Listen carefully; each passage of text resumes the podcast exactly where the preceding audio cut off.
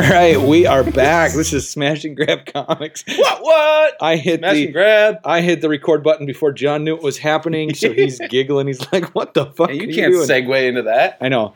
Uh, we want to thank the Flying Eyes for that theme song. Um, yeah, really appreciate it. It's a new way to introduce us and introduce our podcast, and think it fits us and fits our theme, and it works well. I like it. yeah. The uh, the band I contacted them and said, "Hey, can we use your song "Sing Praise" on our podcast?" And they said, "Yeah, sure." And I said, "Cool. I'll be sure to thank you every time after the intro." And Yeah. he goes, "Whoa, you're going to use it for the intro?" And I Yeah, wrote, "Hell yes." yeah. It'll be the first thing people hear. Yep. So thanks again to them. Uh, anyway, how's your week? My week was good, man. Good. Very busy. Um, I've been uh, spending money. Nice.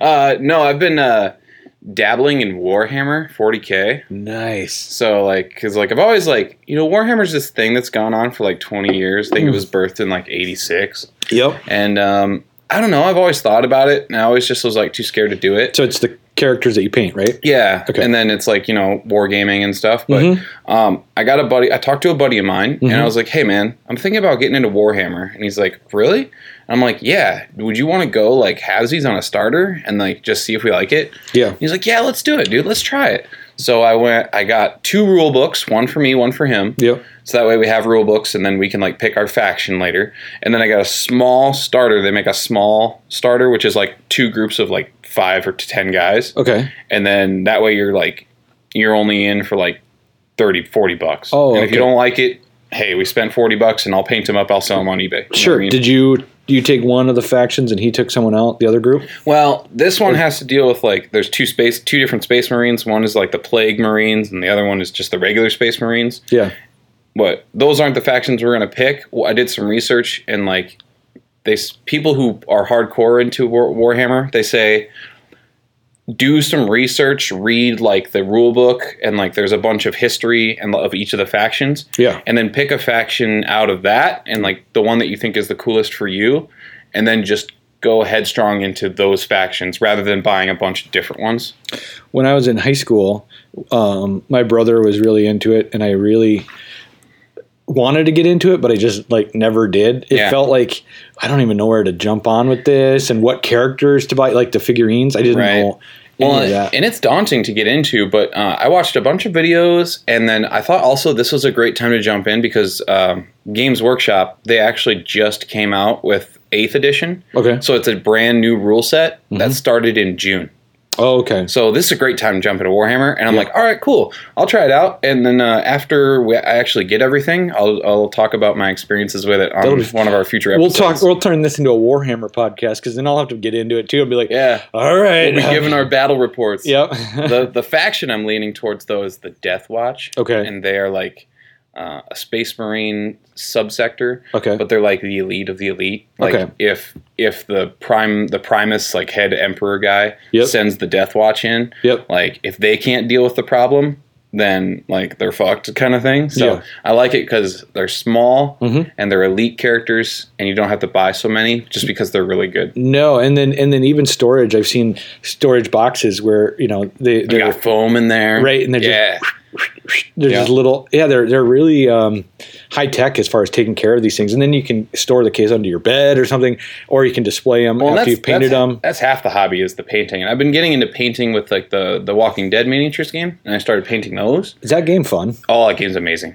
We should play that. I want to try it. I would. I, would absolutely we have a game night. Well, Yeah. uh, does your lady like to play it? Yeah. Oh, good. Yep. Yeah. Or I could bring to your place too. Yeah, well, you guys come we'll over. figure it we'll- out. We'll. Uh, It's a great game. So we'll figure it out.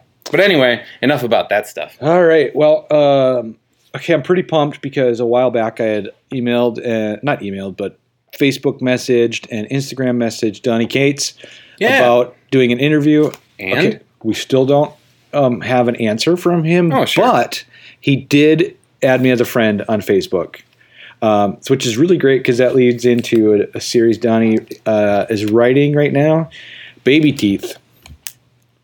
I love this series. It's I it, I think this is the start of a long ongoing thing.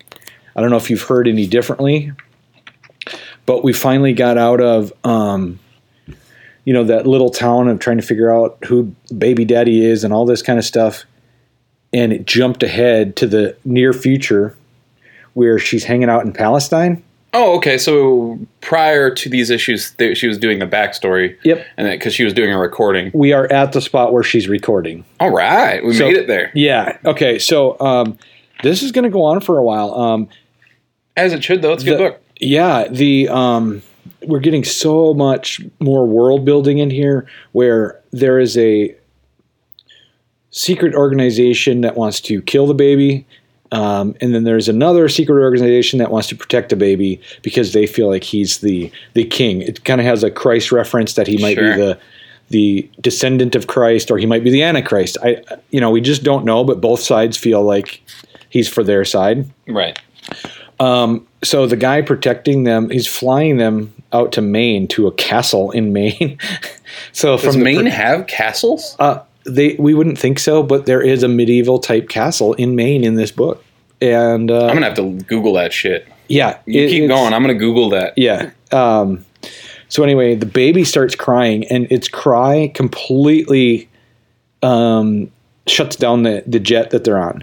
Makes And- sense because I remember the first time it cried and it Yep. was just gut wrenching. Yeah, and everyone on the plane, ears and nose and eyes started bleeding. oh they're, shit! they're not dead because the guy on the plane that is their protector, he came over and he basically put a spell on the baby of some hypnotized him to stop crying and he was very concerned because he didn't think the baby would be that powerful yet.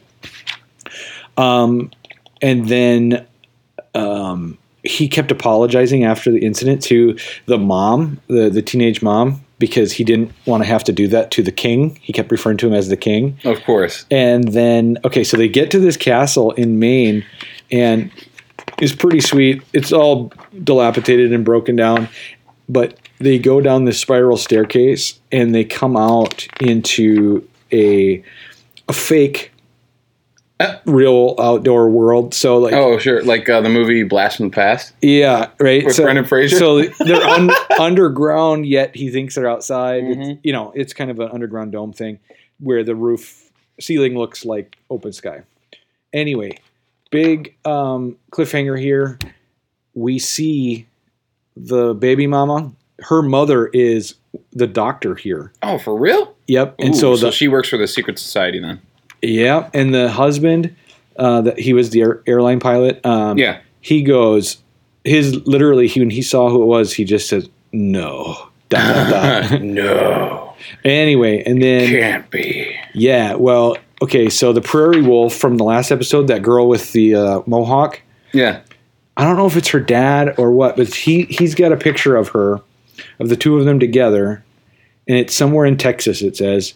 And he's getting ready to go i think avenge her because he's got a little tear in his eye in one frame. And yep and he's off in a helicopter to go take back um i think get vengeance for the girl and also to complete the mission and get the baby. For real. um we see a preview for the cover for number seven.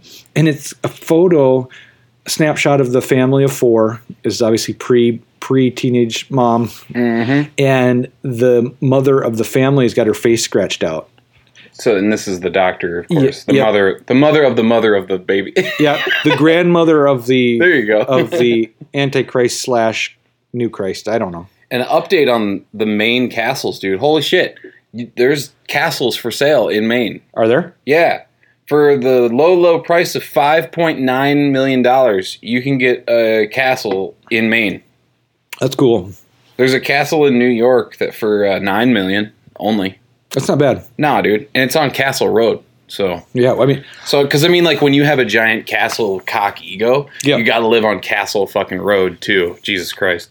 yeah White people, dude. i know it's like oh, we've, we've got a castle. What should we call this road we just built? Castle Road. Castle Road. And then over there will be Posh Pond. Yeah. This one's only 4.6 million, man. We got to move to Oh, Connecticut. man. I don't, This one's in Connecticut. I kind of want to buy a European castle. I mean, You American, don't want that. American castles. God, they can't be more than a couple hundred years old. All right, everybody's new. Everybody's homework assignment after the podcast, after you listen, is to just go look at castles in Maine for sale. Go ahead and Google it. You can find some of these crazy castles. Yeah, it's uh, it's crazy. Um, Want to talk about Kill the Minotaur? You had some strong feelings about the end. I did, but I, overall I liked it. You Yeah. know, I mean, yeah, it's like meh, but like whatever. But it's cliffhanger. Yeah, we can talk about Kill the Minotaur quick. Okay, Um, it's the end of this. this mini- is the finale, uh, at least for now. yeah. I, I, I, I don't know if I want to give it away though, just because it is the end. Yeah, I really liked it. Um, Okay, let's just let's just talk about our feelings of it. Yeah, I really enjoyed overall series. now. overall the series i really liked it i really thought it was a unique idea and unique spin on the myth Well, it's not a retelling; it's a reimagining, and I, that's what I've been saying since day one, like issue one. Yep. Um, and to people who are new or like looking at this book, is it's not just a retelling of the Minotaur myth; it's a reimagining entirely yeah because it's a sword and sandal book with elements of sci-fi. And uh, there's like John Carpenter's The Thing. There's a little bit of Alien in there. Yep. There's um, some great uses of the labyrinth, and the art is fantastic. And um, yeah, i get the feeling that um, there might be a follow-up but i don't know though because early in the series we saw um, like a split, crashed what i would consider an alien looking craft that then, it is definitely uh, otherworldly looking. that then sprang to life and formed itself into the labyrinth. And there's no other explanation when we get to the end of this here about where, what, anything like that. I would It- love a follow up to this. It was just, it- this is it. This is what it is. You know. If I if you had to name the follow up to this book, what would you name it? Because this one's called Kill the Minotaur. What would you name the sequel? God, I don't know. Uh, um, Kill the Prince? Maybe. Oh wait, Kill the King because he's the King. now Yeah. because his father died. God, spoiler. Talk about not giving away the end. That happened in issue four. I know. Um, and we we talked about it on like like two or three weeks ago. Yeah. Um, but yeah, uh, overall, I think this is great. It already lends itself well to being adapted to a film because the book is very good quality in terms of uh, its. I don't want to say filmography. That's a dumb word to use. But it is though. I mean, How- it's the way that it, it flows and the way the art in the is is captured and the way that the boxes are done Yep. and the way everything's done about this book already like I think they already knew that this was already going to be a book Yep. or a movie Yeah. so they're like we got to make this as cool as we can cuz I mean So you think here's that- this is their storyboards So, do you think they were writing the comic book to be as best of a property as they could, so that the movie would have a good? yeah I Storyboard, so. like you I said, think but- so absolutely um. I I wish that I I, I kind of hope it wasn't contaminated like that. I think contaminated because.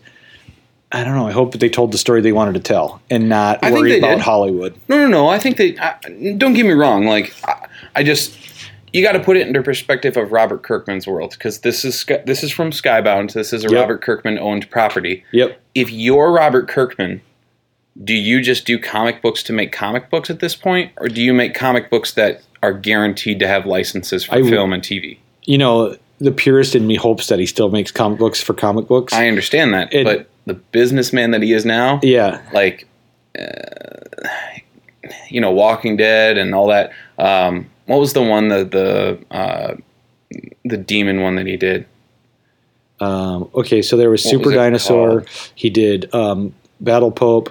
He did Invincible. I'm going through the Robert Kirkman stuff. i know Um, he did. Um, what was it called I don't know what one you're referring to. Oh.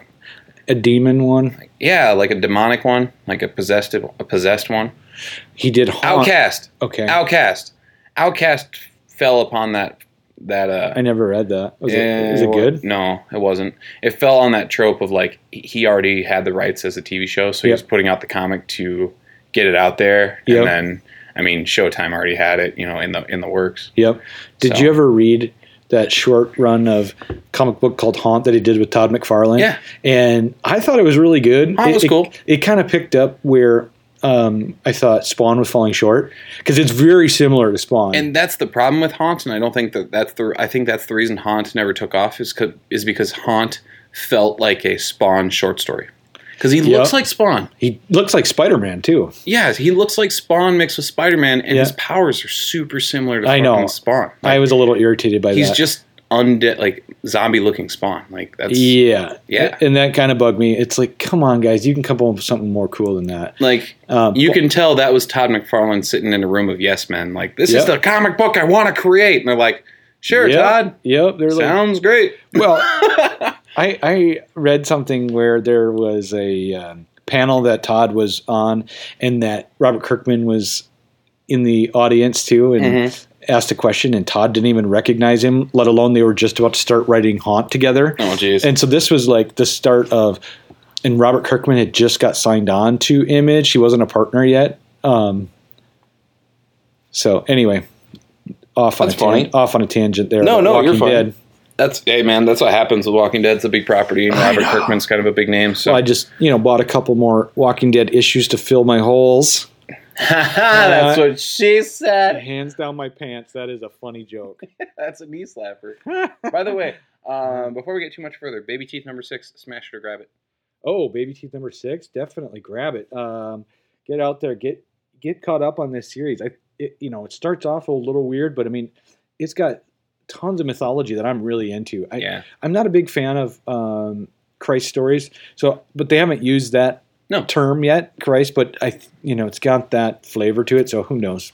but it's dark, so and Yeah. we're a fan of that kind of stuff. Yeah, And if you're uh, new to the whole smash it and grab it thing, that is our rating scale. If we don't like it, we're gonna smash it. If Mhm. we like it, we're gonna grab it. Smash and grab comics, of course. We just came up with that last week That on was- fly. That was Well, and man, was my it was brainchild. so it was so clever. I mean, it's so it's so. I can't even say it with a straight face. That's okay. Yeah. I was like, you can stroke my ego. That's cool. you know, um, we didn't start the podcast with the name Smash and Grab to use that um, trope for our rating system. No, we just but, came up but with that. you did it afterwards, and so the fact, and when you said it, I'm like, yeah, we need some kind of rating system, and and then when you uh, said that, I'm just like, right on the head, boom. smash or grab. I know. That's what I do, It's man. Good. That's why It's I'm here. good. Yep. That's, why you, I'm here. That's why you get the big bucks. I am. Fifty cents a week, baby. I am really. I am willing to. Uh, You're working on fifteen cents a week. I'm working. To, I'm willing to take a pay cut for more ideas like that, my man. I'm gonna need. A, I'm gonna need at least seventy five cents for me to start bulking out some of the other ideas I got. Right. I'm ready to quit my day job just to, you know, dive into this full time. Yeah, full time, baby, full time. Of a twenty four hour stream. Uh, but yeah, uh, we were talking about King Kill the Minotaur issue number six, which is the final issue. Um, going to be a movie. It's a guarantee. It's already in the works right now. Uh, I think this will be an amazing movie. Yeah. I'll be out seeing it day one because Oh, I really sure. love the comic. And um, this is definitely a grab. Don't smash this one. Grab this one. Yes. Um, and all other issues. Uh, you can still pick the first issues up, first printings for about 10, 15 bucks. Oh, they're that Uh, high already though. They are at 10, 15 bucks now just because the movie property news is out there. Yeah. Well, I get Um, it now then because it will probably go up closer to movie time. Yeah, and, and also if they put out a good movie, um, it might be a. I think this one would probably cap out at 50, 60 bucks. I don't think it'll be more than that. If it's just going to be one movie. Yeah. So unless it cr- creates some crazy cult following, but I don't Which- I don't know if that'll do that. No, because they ended it within six issues. It's not a. Yeah. It's not a big world yet. Um, Then again, who knows? Maybe they build something off of it. but these two um, creators, uh, they wrote in one of their letter pages that they've got other plans in the work for other mythology type stuff that they're going to do a um, creative reimagining. So That's cool. I know I'm excited to read it. Kind of like um, Britannia. Um, I really loved that book, Britannia, which that those came out before we started doing our podcast. Yeah. But um, Britannia is fantastic. Um, Oh, let's check them out. Yeah, you would love it. It's just it's about the world's first detective. Yeah, I remember you. We were talking about that a Yeah. couple months ago. In Roman times, he's the first person to kind of have like deductive reasoning, and you know Yeah. everyone is like so superstitious and scared of gods, and he's like, piss on the gods. Like I don't care, science. so it's a pretty good book, and uh, that is a really fun, um, fun read. And Yeah. this reminds me of that. If if they do, do build a world off of this, Spartacus Um, Holmes, really. yeah, right? Exactly, Spartacus Holmes. So pretty Uh, cool. But yeah, get killed the Minotaur. I, I didn't want to go through the issue just because it is the finale. It's the finale, and uh, don't want to wreck it. We'd usually go if you've never listened to our podcast before, first time listeners, uh, long time listener, first time caller. yeah. Hi there, long time, Um, first time. Yeah, Uh, uh, we usually go through the whole issue and talk about everything in minute detail, just because this this is an audio show, so we try and give you the best audio book version of the comic that we I can. just think maybe next week we can do that um, with that one. Yeah. After people have got a chance to read it. Um, yeah, I, I don't want to. Yeah, It's a spoiler show, so make sure you read your books before you listen to this.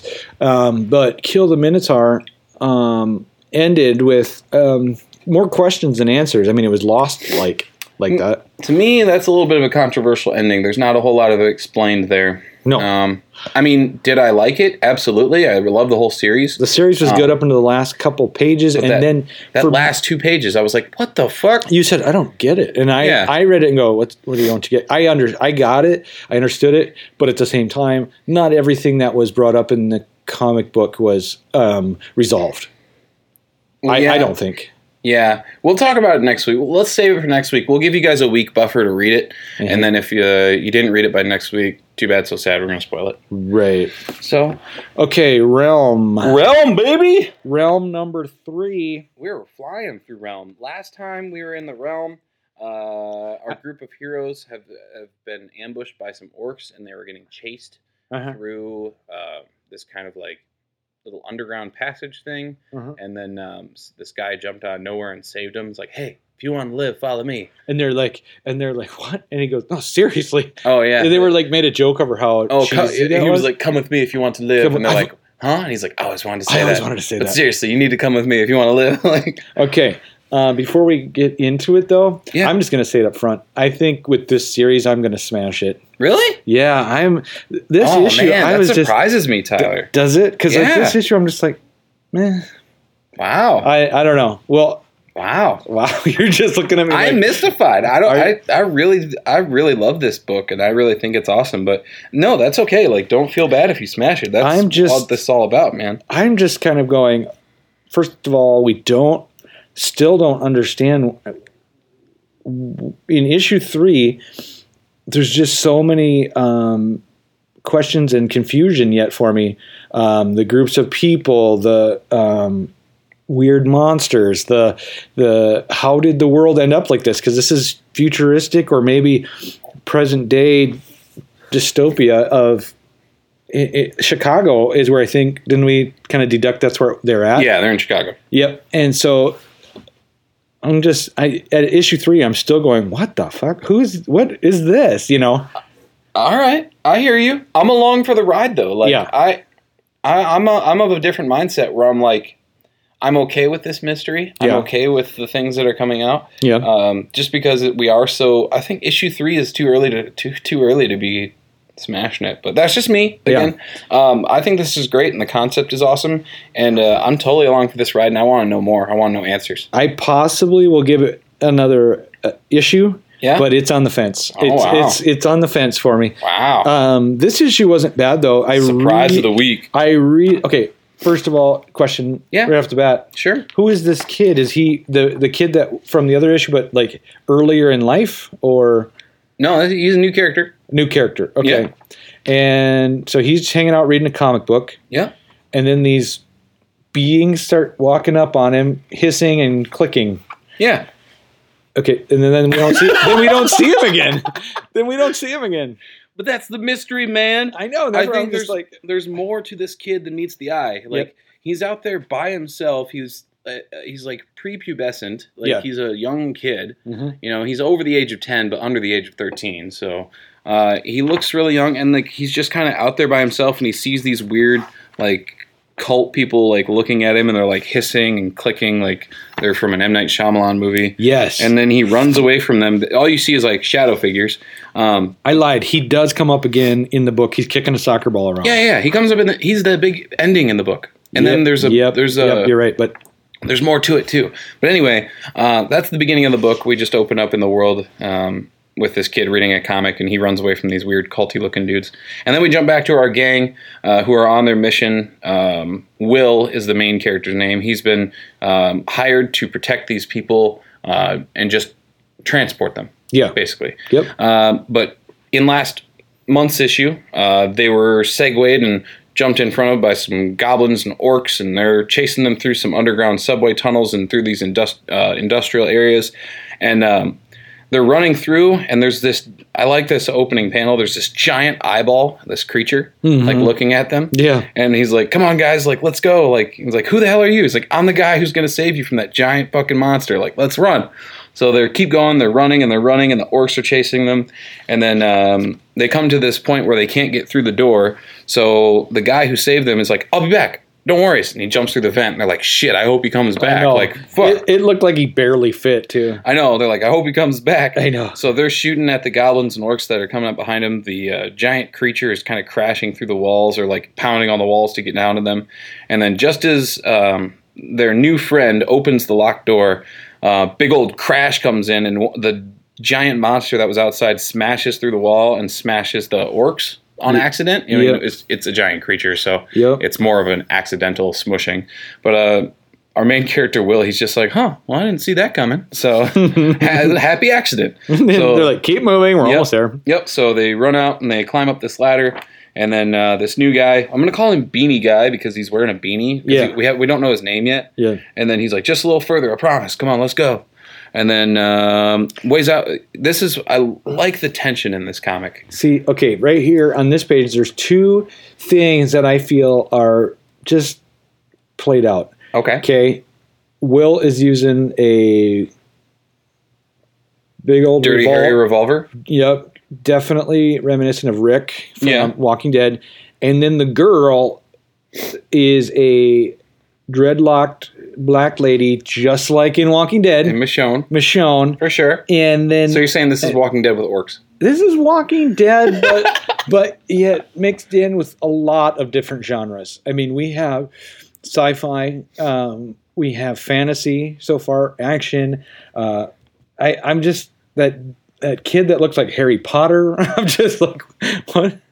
Anyway, go on, John. Damn. I'm Tyler's hating. I I'm just there's just things about it that are starting to bug me. It's like, That's fine. yeah. No, and I I understand. You don't have to agree with anything I have to say. See, then it makes I, it. I'm it- of the other mind. I really like this book. and it it makes it more interesting than for conversation Yeah. to go.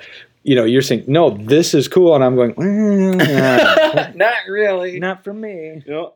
Um, but anyway, Beanie Guy, he's like straight ahead. You guys go ahead. That's the way out. And then uh, Will is like, you know, not to seem ungrateful, but uh, maybe you could just show us the way out. No, you're like, gonna, you're gonna go first. yeah, I like that. The, there's such mistrust in this world, and not, you can't put anything over its face value. right. And this guy came out of nowhere, and he's leading you through these tunnels and leading you through these, you know, this secret way out. The secret way out. Like, you go ahead, buddy. Yep. So I like that. And then um, we're a nice jump cut.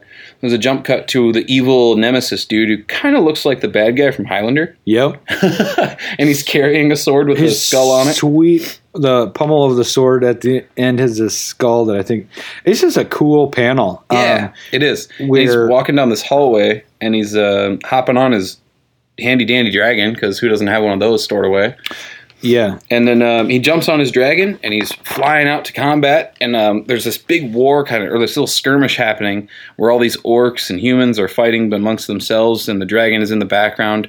And this guy, this uh, orc uh, or goblin or whatever they are, Red red chin or red face. Red Jaw is what Red his name is, yep. but uh, he's got a, he's got blood smeared red jaw, and um, there's lines that creep up to his eyes for the red paint. It looks Uh, cool. Yeah, he's really cool, and he's got like a he just got finished axing some dude, and he's looking back at the dragon in the background. The, then there's a, uh, a woman character, and she's wearing a rabbit mask with a red jaw as well. Yeah, and I like her design. Her character design is cool. Yep. She's wearing like a, a big like bear, pelt. ba- yeah, it's a bear chain- cape. Yeah, you know? chainmail. Yeah. and she's got a scabbard. And um, yeah, there's this little battle going on, and the dragon swoops in and bursts green fire all over the battlefield, so it kills a lot of the humans that are that are fighting here. Yep. Um, one thing to mention about the girl with the rabbit mask is she's human, Yeah. which is weird. Um, I like that though because it shows that there's evil humans and that are working with the orcs. Well, he probably is too. The guy from um, that looks like yeah, uh, the evil nemesis guy. the- Yeah. the, the main antagonist. He's- He's, human, but he's, he's- the only bad human we've seen so far. he's kind of like a warlock kind Yeah. of character. Um, but he lands uh, and he's like, just you know, he's like, look at all the carnage, and he's like, um, certainly makes me feel welcome. And then uh, Red Jaw is like, well, nice of you arrive, you know, you two arrive right at the end of the battle. You know, Yeah. seems like you always do that. And he's like, he turns around and looking out at all the green flame that his dragon just put down. He's like, "Seems like I turned the tides," you know. Yep. And the um, I like the Red Jaw has you know that orcish pride, and he's like, "The day I accept help from your kind is the day I throw myself on my own sword." It's like, Yep. And as he's walking away, the sorcerer guy's like, "Oh, come on, where's your team spirit?" yeah, I like that. And he's just being a He's being a dick. being a dick. because he knows he has um, this evil emperor's favor. We haven't seen this thing. It's it's this ethereal, weird thing that we haven't seen, but it's some sort of god Yeah. or demon that they've been worshiping and giving these people powers. yeah, Um, and then Red Red Jaw and his mistress, whoever she is, she doesn't have a name yet. They're kind of bantering back and forth about having to work with this guy, and She I can't wait to kill him. she refers to Red Jaw as my love. So Yep. So they're definitely together. together, and then um, she kind of eases his um, his disdain for the guy. And he's like, she's like, "Don't worry, one day we'll pull the clever tongue that he has out of his face, Yeah. and kill him." And he's like, "All right, sounds good." Yeah. Like, yep. Um, so that's kind of the little jump cut they had, and there's another jump cut we have to a little orc camp out where these orcs and goblins are hanging out and Yep. talking about their day. Yeah, and, and it looks like, you know, a war torn inner city street that they're just hanging out in. Yeah, and I think these are the ones that uh, they're a detachment uh, that chased our main group into those tunnels. Yeah. because they're waiting for them to come out. Yep. and they're bantering back and forth, and they're talking to one. Um, what's his face? I like how they have literal names because like this guy's name is Twin Face, and he, half his face is like Two It's Face. gone. Yep. And then he, they're talking about one of the orcs that died, and they're eating him, and his name is Crawlfast. Like, Yep. so very, it's just funny, very literal names. I think he didn't crawl Uh, fast enough. Yeah, yeah, exactly. Very tribal, but um, Yep. it's cool, and they're kind of bantering back and forth. And we don't know this guy's name yet because he's just appeared in a couple of uh, action scenes. Right. But uh, he's got a big bushy beard, and uh, he's got one of the coolest masks in the comic. He's on the cover, B cover, A cover. I don't remember what this one is, but it's got He's on the C cover. Holy shit! the mask that he has has um, it looks like a skull missing the bottom jaw, but the teeth are filed to points. yeah, and he's carrying um, a gun in left hand and a very big axe in the right hand and a gun across his back. He's got a cape. He looks like He-Man, but with a mask. yeah, dude, he's awesome. But he's skulking in the background, waiting to ambush these uh, these orcs. Yep. And then uh, right as they're kind of getting ready to eat their horse, because they've they've got horse and they've got orc to eat right now. Yep. Um, he runs up on them and whips out his shotgun with a giant blade on the bottom. And then another jump cut. We jump back to our main group, and this is a good little like uh, uh, very movie quality moment where the boom boom of the of the shotgun going off Yeah. in the in the echoing down the decayed streets. You know, Right. And uh, our hero kind of looking up and seeing the birds fly over, and it's just it's a nice world building piece because all of this stuff is happening at once in different areas. You know what I mean? Yep. So it's cool. Uh, but anyway, our group, our main antagonist or main main protagonists, excuse me, they've all made it their way through the tunnels. Uh, Beanie Het guy and Will and uh, Michonne looking girl. yeah. I'm just gonna call him Rick and Michonne. Yeah, right. Not, uh, discount discount Rick, Rick Okay. and knock off Michonne. So who's the guy in the helmet now? I'm that's a girl. okay. I I don't know what it. Uh, let's call her Guyver. Okay. Guyver. No, I think her name is Rook. Rook. Oh yeah, yeah, yeah. Yep. Which kind of funny because then the birds flying behind her head in the top. Uh, Yeah. so probably rooks. Very true. Could, be. be. Could be. Good call. um, but yeah, they're all talking. They're they're they seem safe for now. Um, Will is going to go scout ahead uh, while everybody kind of gets some rest. He's going to leave most most everybody back, and then um, Michonne looking girl, she wants to come with and you know have a little powwow with him. That's what he says. He's like, you want to um, come with and give us a chance for a powwow. So they're going to kind of convene and talk. Oh, Beanie's guy's name is Eli. Eli, there he is. Yep. Cool. That's a very douchey name for a douchey hat. So, yep. Hey, Excuse me. Eli. Yeah, my name's Eli, man. I like to like, Like- hang out. Follow me, dudes, if you want to live. Yeah, like follow me, Gross. Come on. Oh, dude, brosif, that's not cool. totally, dude. Um, but Will and uh, Molly. That's what Michonne, Yep. knockoff Michonne is. Yep. That's her name. Will and Molly are walking and um, they're scouting out the area. They're kind of just talking back and forth whether they trust Eli or not. Yeah. And then um, I like this part where she says, you know, well, trust is hard to come by, especially in our line of work. She's like, what about me? Do you trust me? He's like, well, that's different. You're paying me to trust you. Yeah. She's like, hey, at least you're honest about it. Yep. And then, um, And then I like that he, she goes, he's just a little too chipper for my taste. yeah, exactly. Um, back to the camp, or back to where our heroes are kind of holding out. Um, there's this weird moment. I'm not sure what's happening here, but there's these pebbles on the ground, and um, this character, she's reaching out. I think it's a she, maybe it's a he. I Uh, think it, well, whoever it is looks Harry Potter ish. Yeah, right. But they're reaching out towards these pebbles, and all of a sudden they start to glow blue, and like uh, the the person's hand is kind of shaking, Yep. and they're levitating towards The hand. their hand, and then uh, oh, it is a guy because his name is David. There it is. Um, but right as somebody says, "David, come over here and give us a hand," all the rocks, you know, kind of just brought back down. He got distracted, so he's got. I think this guy's got some sort of powers, and we don't know because Molly didn't really give Will any Background on background on these people at No. all. She just think he thinks they're scientists, and that's what she said. Uh, you know, and then they're getting these guys to safety. So there's got to be something more with these guys and uh, what they can do. And then um, Rook is uh, kind of taking Overwatch. He's very menacing, sitting on top of the containers, and then um, back down towards the On the ground. On the ground, yep.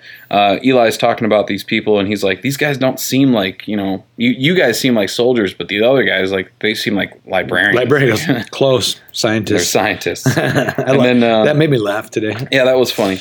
And then uh, there's a nice a nice frame of uh, Rook aiming her crossbow, and then a bird falling out of the sky. So she shot one down for food.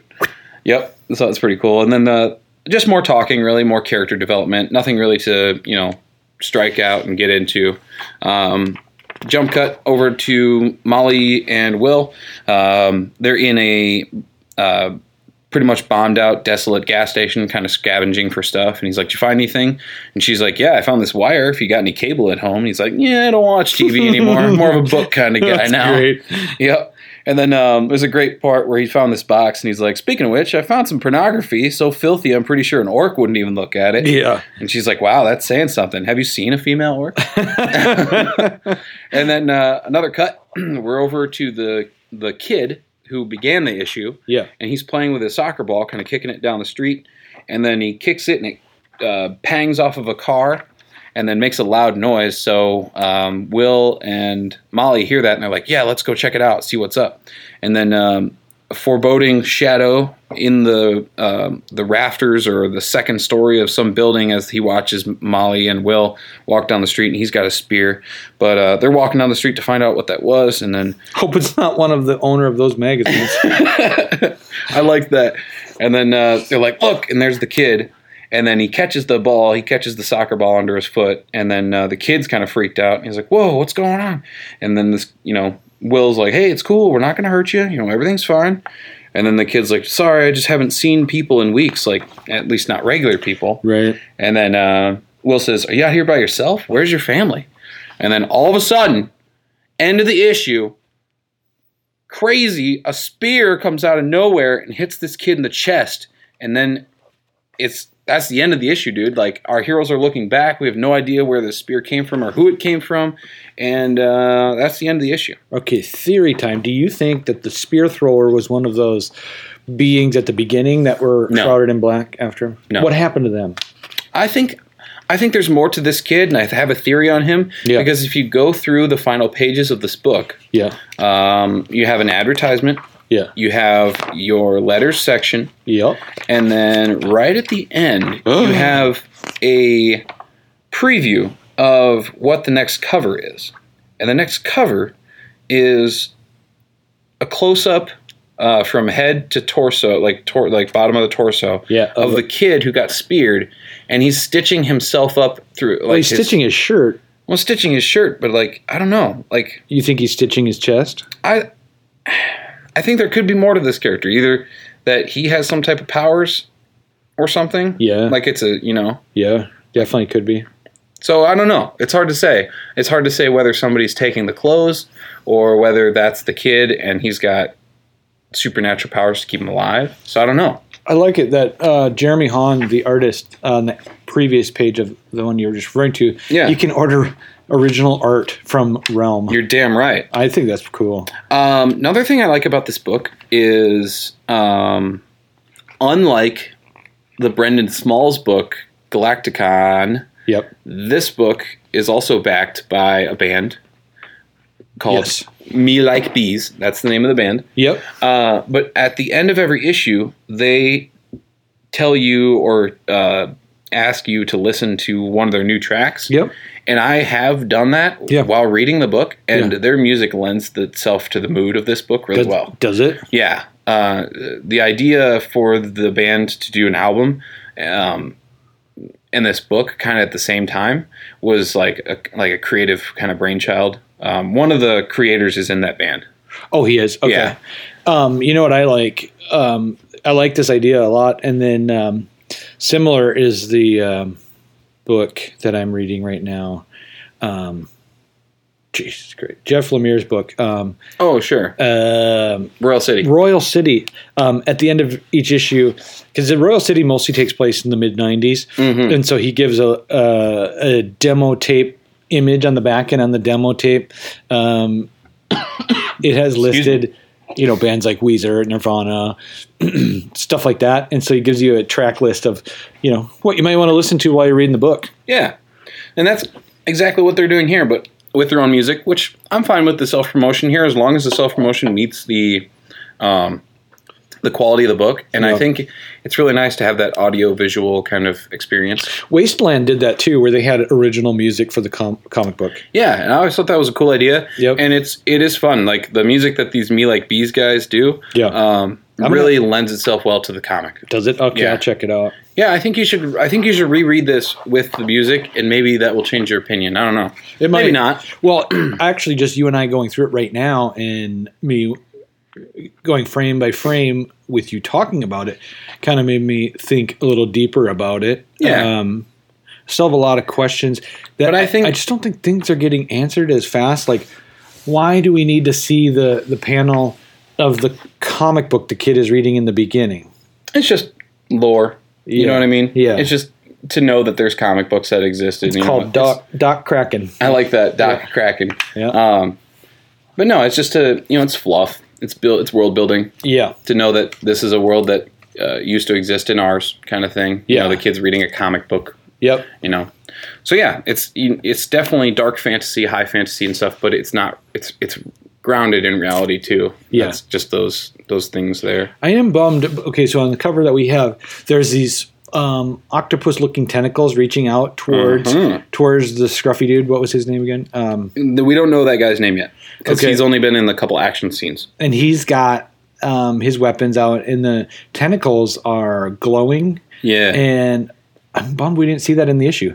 I'm sure we'll see some of that more uh, more of this later. Yeah. But the realm has had a uh, good and bad track record of really awesome covers, and Sure. then like not at- seeing those in the issues. So Yeah. Well, Um, we don't usually talk about um, superhero stuff, and I, I just I don't consider Punisher a superhero, but no, uh, we're not going to talk about this issue because neither of us read it yet. Nope. But Jon Bernthal on the cover. Yeah. Punisher. Uh, Punisher from Marvel Legacy came out this week. Uh, technically, I think it was like 282 issues of Punisher in total. So Yeah. it's technically their 282nd issue, but a first issue um, story arc. yeah. And then um, the only reason I picked it up is it's got a Netflix variant with John Barenthal on the cover, Yeah. and I thought it was awesome. And um, I did watch episode one, and it was really good. what did I So- call him? Bernthal. Bernthal. Yeah. Barenthal, Barenthal. I'm not sure how to say it correctly, but, But- either way, I think it's fine. Yeah. Um, but I like the cover, and uh, that was kind of just like collector's corner thing. Like Yeah. I don't think the print runs on those are going to be a lot. I think people will be looking for them Yeah. because it's it's a it's a photo cover almost. Yeah. Daredevil Um, didn't get one of those. I would have fucking loved one of those. No kidding. I I like the um, both actors in the series. I kind of consider them one series because they took a pause on Daredevil to to make Punisher.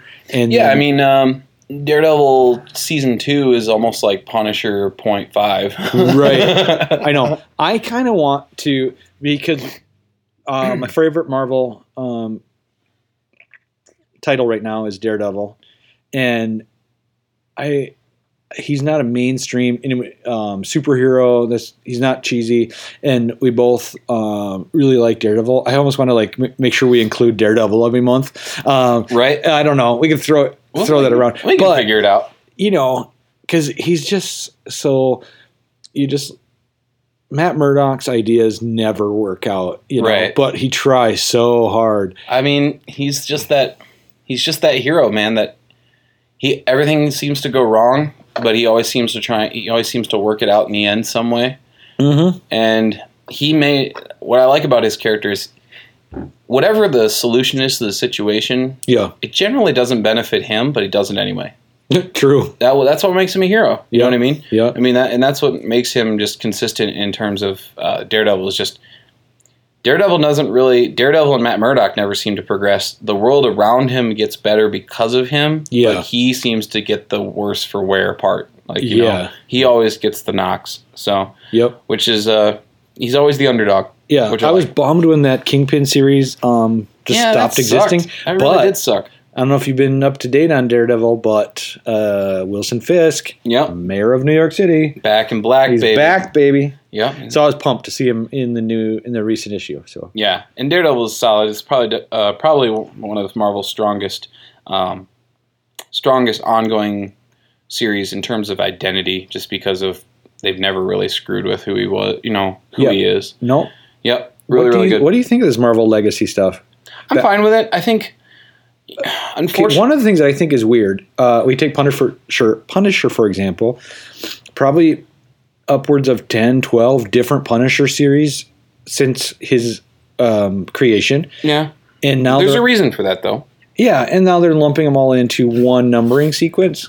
Well, that's just because DC had a DC did a, a great job of doing that and picking up the legacy numbering for Action Comics, Detective Comics, Batman. So that's basically just Marvel playing tit for tat and going, "Oh, well, you do that, we can do that too." You know what I mean? Yeah, So that's just copying out of the playbook. You know what I mean? and especially like oh, okay, you take Amazing Spider-Man for example. That series ended.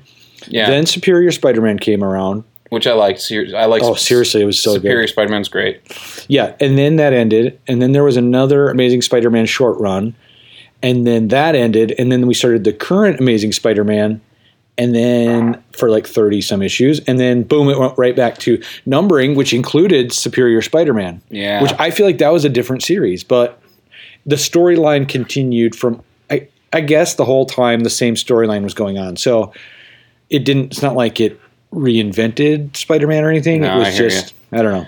Biggest problem with Marvel right now is I think it's a little too late for some fans. You know, Yeah. I've got buddies and I've got people who buy uh, comics. They're the Wednesday Warriors. They're at the comic shop at 9 a.m. or 10 a.m. when and they're in the door getting their stuff. And there was people that just skipped Legacy entirely because of how many times they've been burned by Marvel already. You know, Yeah. if you burn your fans too many times, they're just not going to come back. They just don't care. Yeah. You know, why should they care? You've not given them a reason to. The last three relaunches, and this is another relaunch, and you're just going to fuck us over again, is the mentality people have. Yeah. I do think Legacy is good, Yeah. but I don't think a whole lot of people are grasping it just because of the bad track record that uh, Marvel has set. Well, um, was there a book called Marvel Legacy? Because I never even. There was a one that. shot called Marvel Legacy that just gave you hints, clues, and um, ideas for what's going to happen, which is basically just bringing back members of the Fantastic Four, bringing Yep. back the original Wolverine. Yeah. um, Okay. So how like are they that. explaining that? You know, because Old Man Reality Logan. Gem. What's that? Reality Gem. Oh, because I was gonna say Old Man Logan is, you know, He's got uh, going along. right? Um, Logan's got an Infinity Stone, okay. which he's never had before, so it gives him new powers. Okay. So there's that, and then Yeah. then Fantastic Four. All they're gonna do is reunite. Um, I don't think Reed Richards or the Invisible Woman will come back. I think uh, they're launching a Johnny and Thing Yeah. are well. Johnny's been around since the end of the series. He's Yeah. been in Spider-Man issues all the time. yeah. So there's going to be a Fabulous Two or something like that, or something like that. It's it's the thing and Human Torch, and I think they'll eventually figure out who the other two members are going to be. But I don't think you'll see Reed Richards and Invisible Woman around Sue Hmm. Storm. That's too bad. Yeah, but I might, you know, if they. Uh, this is our foray into mainstream today, but I know, right? Uh, we got if they if they do start a new Fantastic Four series, which I'm think is coming. Uh, I'll probably start reading it, see how it goes. when Marvel Studios, the film company, like Yeah. when Disney owns the rights to Fantastic Four, Yeah. we're guaranteed to get a comic. That's Yeah. just how the plant the the climate is for any type of comic industry right now. Yeah. If there's movie rights involved, Yep. let's do it. If there's not, fuck Eh, it. yeah. You know, That's how it is. I heard they're buying Fox just for that, for just the rights rights for X Men and Spider Man. They're not. They're not. Eh, that was that was an internet rumor, and then it got quickly shut down. Oh, okay. I'm thinking, honestly, I think what happened was some janitor was walking the halls at Disney and was like, "Hey, we should buy Fox," and the janitor was like, "Tweet, tweet, tweet." Probably was You know how what it I mean? happened. that's pro- exact. That's how rumors get started, man. Yep. Uh, but I, there was no validity to it. Um, Disney quickly shot it down, said that that's not true. So, Yeah. uh, but I can't imagine uh, Rupert Murdoch selling Fox. Uh, it's it's the only thing Fox has in in terms of uh, you know big dollar, big budget summer blockbusters is X Men, Spider Man. yep. and they they basically let Marvel uh, lease out Spider-Man for this uh, Yeah. Homecoming, Yep. and then Spider-Man after Infinity War is Mhm. going straight back to Fox, and Fox is just going to do it all over again. They're going to start over, re- Yeah. relaunch it. Yeah. Oh yeah. Because here's Why the wouldn't thing. they? Well, they have to do something with the property every so many years, otherwise they lose it. Every five years, you have to put in a put a, a film into, into production. You don't have to complete it. No. You just have to put a film into production, and that keeps and retains their rights. you know, I didn't mind Tobey Maguire. Um, I thought Tom McGuire was great for the first two, and then the third one's bad. yeah, the third one, I, it's watchable, but um, I think that that they could have brought it back out of the toilet that it was heading towards. but restarting it, and then okay, then they made two movies out of that. mm-hmm. Then they restarted it Mhm. with this. To make it part of the Marvel MCU. Yeah, and then they're gonna make the this movie, um, Homecoming, and then uh, like you said, Secret Wars, and that's it. Uh. Infinity War. Infinity War. Oh, My yeah, yeah, yeah. theory is that Fox is going to get Fox is figuring out their um, their cinematic universe, Sure. and it'll be completely separate from Marvel Cinematic Universe, Okay. and it'll be R rated, and it'll be um, starting off with Venom, Oh yeah. and then once they do Venom, they're going to set their world up, and then they're going to do Silver Sable and Black Cat. How? Okay. Here's my question: How do you determine which Spider-Man characters are included in that umbrella of buying the rights to the Spider-Man movie? You're just Um, going to do villain movies. Yeah. So here's: Do they own Venom? Yeah. Because there's a separate Venom comic book now. You know, and Yeah. um, do they in Silver Sable too? They they Yeah. own that, and they own. So Pretty much everything in the wheelhouse of Spider-Man. Yeah, does that include Kingpin? I mean, he was part of it for a while. I'm not too. sure about that. But you know, you know what I mean. How far does it stretch? Because no idea. uh, okay, No idea. But Venom, I think, is going to kick off their dark, like cinematic universe for Yeah. them, and then they're going to do Silver Sable and Black Cat, and then if Fox wants to do uh, another Spider-Man movie, screw Peter Parker at this point. Miles, Miles Morales. goes Miles. Why not? Yeah. Right now, especially when Black Panther comes out, and Yeah. and guarantee, mark my words, Black Panther will be a huge hit, Yep. amazing.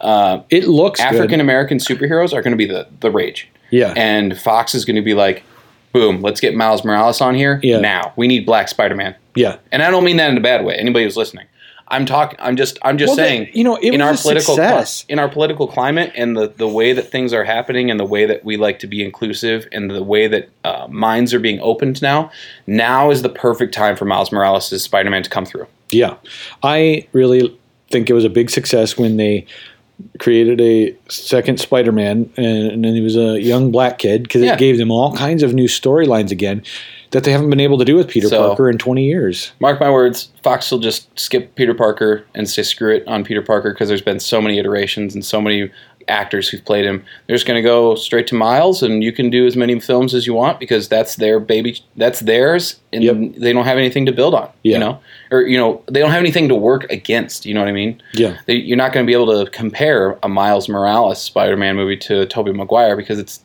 it's completely different. Right. And yeah, I think uh, Donald Glover has been uh, making jokes, Mhm. at least. Uh, you know that comedian? Yep. uh, making jokes that there was a big internet thing that said Donald Glover should play uh, play Spider Man. He's too old. and then uh, and then uh, it was just going crazy. Um, what? This was before Miles Morales Yeah. thing got popular. This skit he was doing, and people were like freaking out on the internet. What? Spider Man can't be black. You can't have a black Spider Man. and then, um, so I don't know. I, I think he would have been um, a fun one if we got to see Miles as an adult. Yeah, absolutely. I think they can work their way up to that, but to start it off, you got to start him off young. Yeah, I, don't- I think uh, Donald Glover's too old at this point. yeah. I Not don't. that he's old. I think he's just he's like thirty. yeah. But I, I- think if you're going to start a franchise, Yeah, you got to get a young actor yeah, because not only will the young actor take less money, Yep. but you have him forever. Because Yeah. then if you start it if he's 15 yep. and you make your movie with him, well, You've got him for a long time. He's 17 in the sequel. He's 19 for the threequel. He's 21 for the fourth one. You know what I mean? Yeah. You got him forever. And the first film, you don't have to pay him. You got you pay him piddly. I'm serious. Screw him Look over. at, look at Wonder Woman. Wonder Woman Gal Gadot got paid less than the main actor from fucking Sharknado 5. Really? The guy, Shark, the guy, the main guy from Sharknado got paid more money to be in that movie than Gal Gadot made on Wonder Woman. I had no idea there was a Sharknado five. Uh, maybe it was four. I don't remember. I, I just know there's one and two. You know. Three. I can't remember which one it was, but the that's not the focus on which Sharknado Ah, watched. ah, okay. The focus was the main actor in Sharknado got paid more money than Gal Gadot for Wonder Woman, or it's Gadot. Sorry, she changed. She changed it. It's Gadot now. Well, she didn't change it. This I just that's actually the way she pronounces it. Does she? Yeah, I thought it was Gadot for the longest time, but so did I. it's Gadot. I just, you know, Whatever. I don't even care what her name is, as long as she looks hot. anyway, that's our tangent for the week. I think, baby. I think we're gonna go on to Dark Fang. Yep. And then uh, you want to talk about evolution? I will for a minute. I'll fly, I'll, I'll breeze right through it because it's actually just it's a cool book to mention and talk about. I really like the cover. It's just I had so many, It's thick. um, so many comics this week. Yeah. And, um, I have a, you know, I read a lot of superhero comics too. So I mean, seriously, my pile is still three or four inches high. I will breeze through Evolution. Um, I'll I'll end the show with that and uh, just kind of give you a tidbit about it. But the bad part is is that I didn't finish my comics from last week before I picked up the ones for this week. So sinner, I know. it's okay, dude. I read these like t- thirty minutes before the show because I don't have time during the week to read my books. You're not supposed to say that. It, that's what happens. You know, when you told me to read Dark Fang, I opened it, first page, boom, some comic Boobies. book, comic book boobies, and, and when she takes her hands away, blood pops on the screen. So I'm not sure what's happening there. Yeah. Um, She's doing it. She's doing the um, um, what do you call? Uh, um you pay Cam girl. cam girl. Yes, thank you. Yeah, you pay so that they dance for you on the camera. Um, this is definitely an interesting book. I will say um, before we get into it, it's called Dark Fang. It's from Image. It's a number one, as you know. This is not an Image podcast, but Image has. There's not really an excuse not to get an Image number one at this point because they're doing really, really good. yeah. Um, Miles Gunter, never heard of him, and uh, Nope. Kelsey Shannon, um, writer and artist. Um, the the comic book, uh, the art in here is so cartoonish. It looks like it could be a Ducktales comic, and then it is super dark. this is and, really this is a very, very mature book, Uh-huh. even though the the uh, art is very whimsical. yeah, um, it's crazy. I'm, I mean, right off the bat, the Right. dou- the double D's that present themselves right when we open the book. Um, little backstory: she is a vampire. Yeah, um, basically what's happening here is um, the opening of the book is there's a cam girl and um, she's dancing and run, you know showing her goodies off, and then right as she show like is going to show off the full goodies, blood splatters on this guy's screen or phone or whatever it is, and we open up to the next page, and then we're we are um, introduced to our main character. Uh, her name is. Give me a second. I got this. No worries. Her, Her- name's in the letter page. Her online name is uh, "Suck It to You." Uh, Vala. That's that's our main character's name, Vala. you know, Um, I think it's such a great scene though. It's where where all of a sudden he's just about to get to see the nip, and right as she moves her hands to show the titties, he gets bit, and his blood just covers the screen. Splatters. I mean, how bad is it that you're going to die, but then you didn't even get to see the goods that you paid for, right? Right. And uh, Vala, she's uh, creeping on this guy and she's feeding on him right as he was watching this cam girl. And uh, this book has. I think the very- cam girl is her, right? Or No, no, not yet. okay, so this is a different cam girl. Yes. Oh, no. Not yet. Not yet. Because uh, what happens here is there's this whole. I really like the way this book is written because it's 95% inner monologue. Yep. And it's all written from the perspective of our main character, and Vala. you know it's her because it's got the red um, text blocks. Um, so you know, like, okay, red for blood. Okay, you figure that's the vampire. Yeah, exactly. Um, this book is so much is so much fun while reading it because you get the inner monologue of a of a female vampire, and it's just fun to read it. I wish.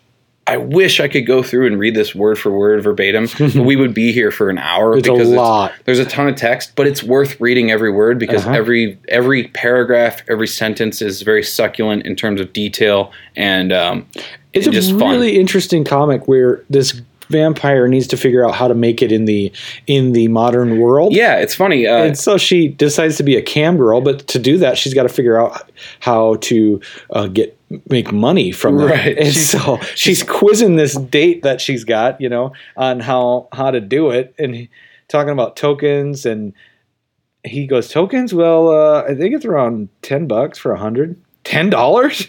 Yeah, the more you buy, the more tokens you get. Some of those cam girls make thousands of dollars a night.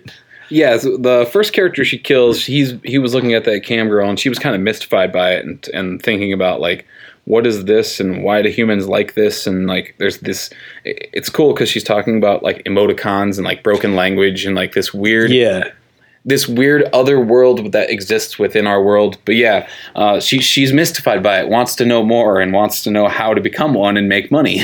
So Right. and of course she's like you know even even so me being an immortal like uh, money has never really been too much of an issue but um, i still need to make it somehow. At, at this point, we still don't know um, where she's been. If she's, if she seems so like like she was just dropped off on Earth, Right, At yeah, the current age she is, Um, but she entices her meetup or date at this bar to help her become a cam girl. Yeah. So he's uh, avidly having fun and taking photos of her. She doesn't like that. she doesn't like the photos, so uh, Yeah. so she chops his head off. She chops his head off and kills him. But then she says, with a drop of her blood, he becomes useful again. So he's and he's holding his own head. he's basically a ghoul. Yeah, he's, he's- walking around, no head. He's just holding it in his palm. Yep. Um, helping her out. Um, And then uh, they go live. They create the profile and they go live, and she's just staring at this monitor. one and of the then, um, best things is that the mob boss's son gives her his entire trust fund.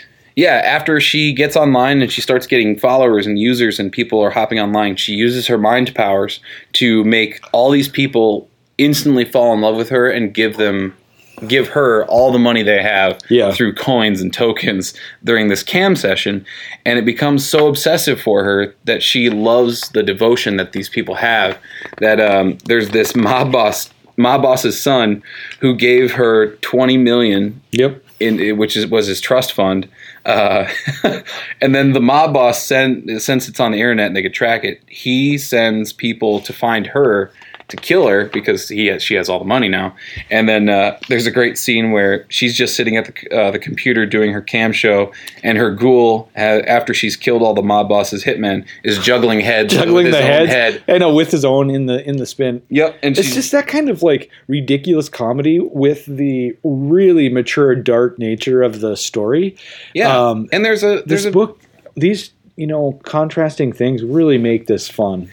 Fun and also there's a nice just social undertone here because Yeah. i mean it does kind of put to the spotlight the absolute blind devotion that the that you can have online The sex addictions, yeah the- and the anonymity and also just the um the blind devotion that people can have to cam girls that you know these Yep. these girls will never meet, you Me in too. real life No, that's And the thing. They think they're, you know, they're the personal connection. Yeah, like one of the best lines here is she goes, Legions of humans adorn my room. When I sleep during the day, they stay in the room awaiting my return. And when I do, they shower me with tokens, desperate for my approval, uh, approving gaze, which only makes them surrender more. And when I do not approve of their f- offering, they give me even more. Yep. So it's it's a nice social commentary on uh, on love and sexual addiction, and also just um, uh, I would say wrongful love or like Yeah. um, uh, ah, gosh, what am I trying to look for? Misplaced. I don't know.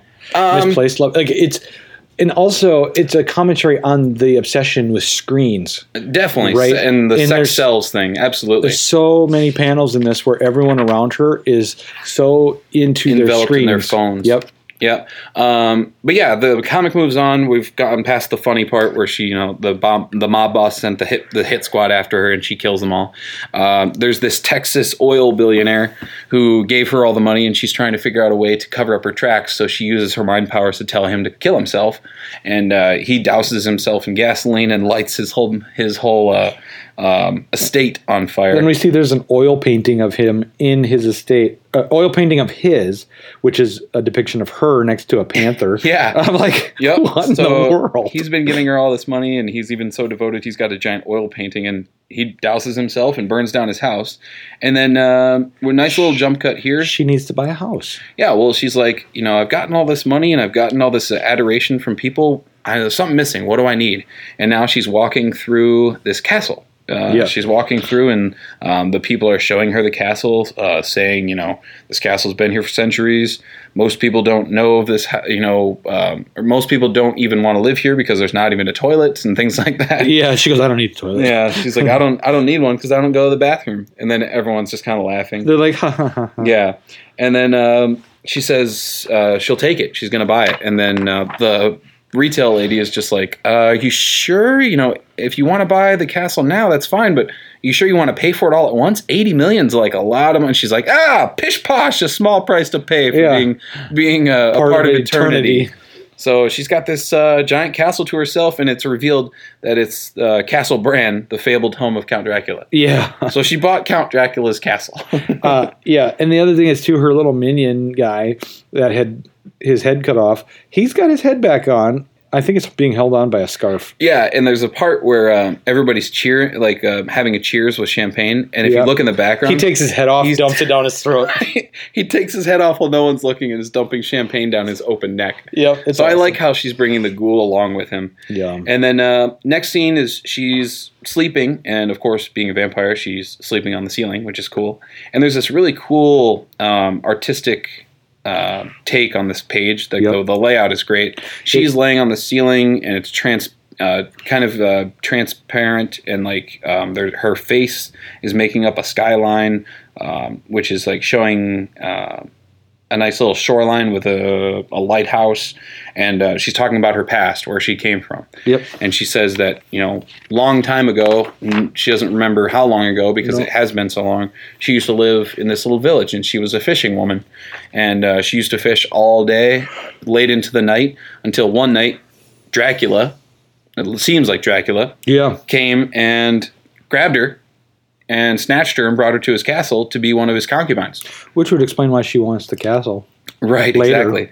Uh, and of course, it shows her kind of being the low to- low totem on the pole, um, and she's cleaning up their mess and Body um, parts. yeah, gross, and, and feed have to feed off that because she's not allowed to leave the castle, and um, just being their wench kind of thing. Yep. And she gets fed up with it, and she takes her broom that she's been cleaning the, the castle with, and stabs Dracula, and then kills his his three concubines uh, with a sword, which is fantastic. I know. It's sticking into the wall, and on it, like a kebab Yep. skewer, is three heads. Yep, it's great. So uh, she even mentions it too. She's like, their their long life has made them stupid though and, uh, and careless. So that's the way she got away with killing them so easily. Yeah. And then um, she's drenched in blood, and she walks out to the beach and the ocean, and she just wades right into the ocean, and um, she loves it. Uh, Yeah. She hasn't been free in a long time, and I really liked this part. This next. Uh, we're going to talk about these pages here, but I've never seen like a vampire book do this or talk about this. No, like a about being, being able to live underwater. Yeah. Without having to breathe. Yeah, or- and she talks about it, and she's like, with me being undead and not being able, or not needing air, Yeah. she just lives underwater like a mermaid. So it's Yeah. cool. She's just swimming around in the water, and uh, if she ever needs to go, you know, away from the sunlight, you just go down in the water because at certain at a certain point, sunlight doesn't penetrate the water anymore. yeah. So that's a cool way, and I've never seen that before done with a, uh, a vampire book. She kind of has a um, Kim Kardashian ass, though. As she's walking into the water, A little bit, uh, she's got a booty. a little bit. I'm not complaining. You're right. And then uh, there's a part where she's swimming through or swimming by these jellyfish, and she actually um, snatches one up and uses it as like a glowing dress, which is kind of fun. She Yeah. gives it a, a bit of her blood, so it's kind of A living dress. It's kind of living with her. Yep. And then she's uh, uh, she talks about being in the ocean, and she says, "I befriended the ocean. It clothed me and fed me, and I even made a friend, and it's a great white shark." and uh, She talks about how the shark was like her best friend Yeah. that she's ever had. she said know? it was it was just like her. It always needed to feed, never stopped, and uh, she was the the first best friend that she ever had. And then uh, she goes on to even find you know wreckages uh, wreckage of the the of the outer world. So it's a wrecked like big big boat Yeah. with tons of books in it. So she's actually reading Dracula, and it's funny. She kind of just gets knowledge about which is why, anything and everything. Which is why we assume that the previous character that she killed was Dracula because um, she's very interested in him. So Yeah, and then uh, she talks about being peaceful and being at peace underwater and just reading and gaining knowledge. And then um, she also says when um, when the ocean gave me enough peace, though it also gave me war. And she starts like fighting this giant squid, yeah, and uh, so everything. This is her kingdom, you know, a- anything she's ever wanted, and she's really just the ruler down there. She's the she's the top of the food chain. this is how the Little Mermaid should have been. That's quote of the week, man. I like that. Ariel. Uh, Ariel should have been, a ba- should have been, been a a little- fucking vampire. She should have been a little more badass. I Yeah. mean, especially with Ursula. That fight could have been cool. Yeah, they, did, they just sang their way out of it. Bullshit. Bullshit. Um, but as she's fighting this uh, octopus uh, or giant squid, however you want to look at it, uh, Yeah. her and uh, her best friend, um, great white shark, the shark, yeah. uh, they're feeding on it and just ripping it apart. And then uh, all of a sudden, like kaboom! They look and see that something's exploded above the water. Yeah. And then the whole sea gets drenched in this blackness, which I'm assuming is an oil spill. Yeah, that's what I thought too. They never, they never um, said, but I'm thinking it's an oil spill. Yeah. um, it killed a lot of life in the oceans. Yeah, and it. Uh, she says it encompassed everything. Nothing could, you know, nothing could break it. Nothing could get through it. And uh, the only thing that could um, get through the the darkness was her eternal powers. And she has this light that she kind of bursts out of her. Yep. And then uh, she tries to go find her friend, the great white shark.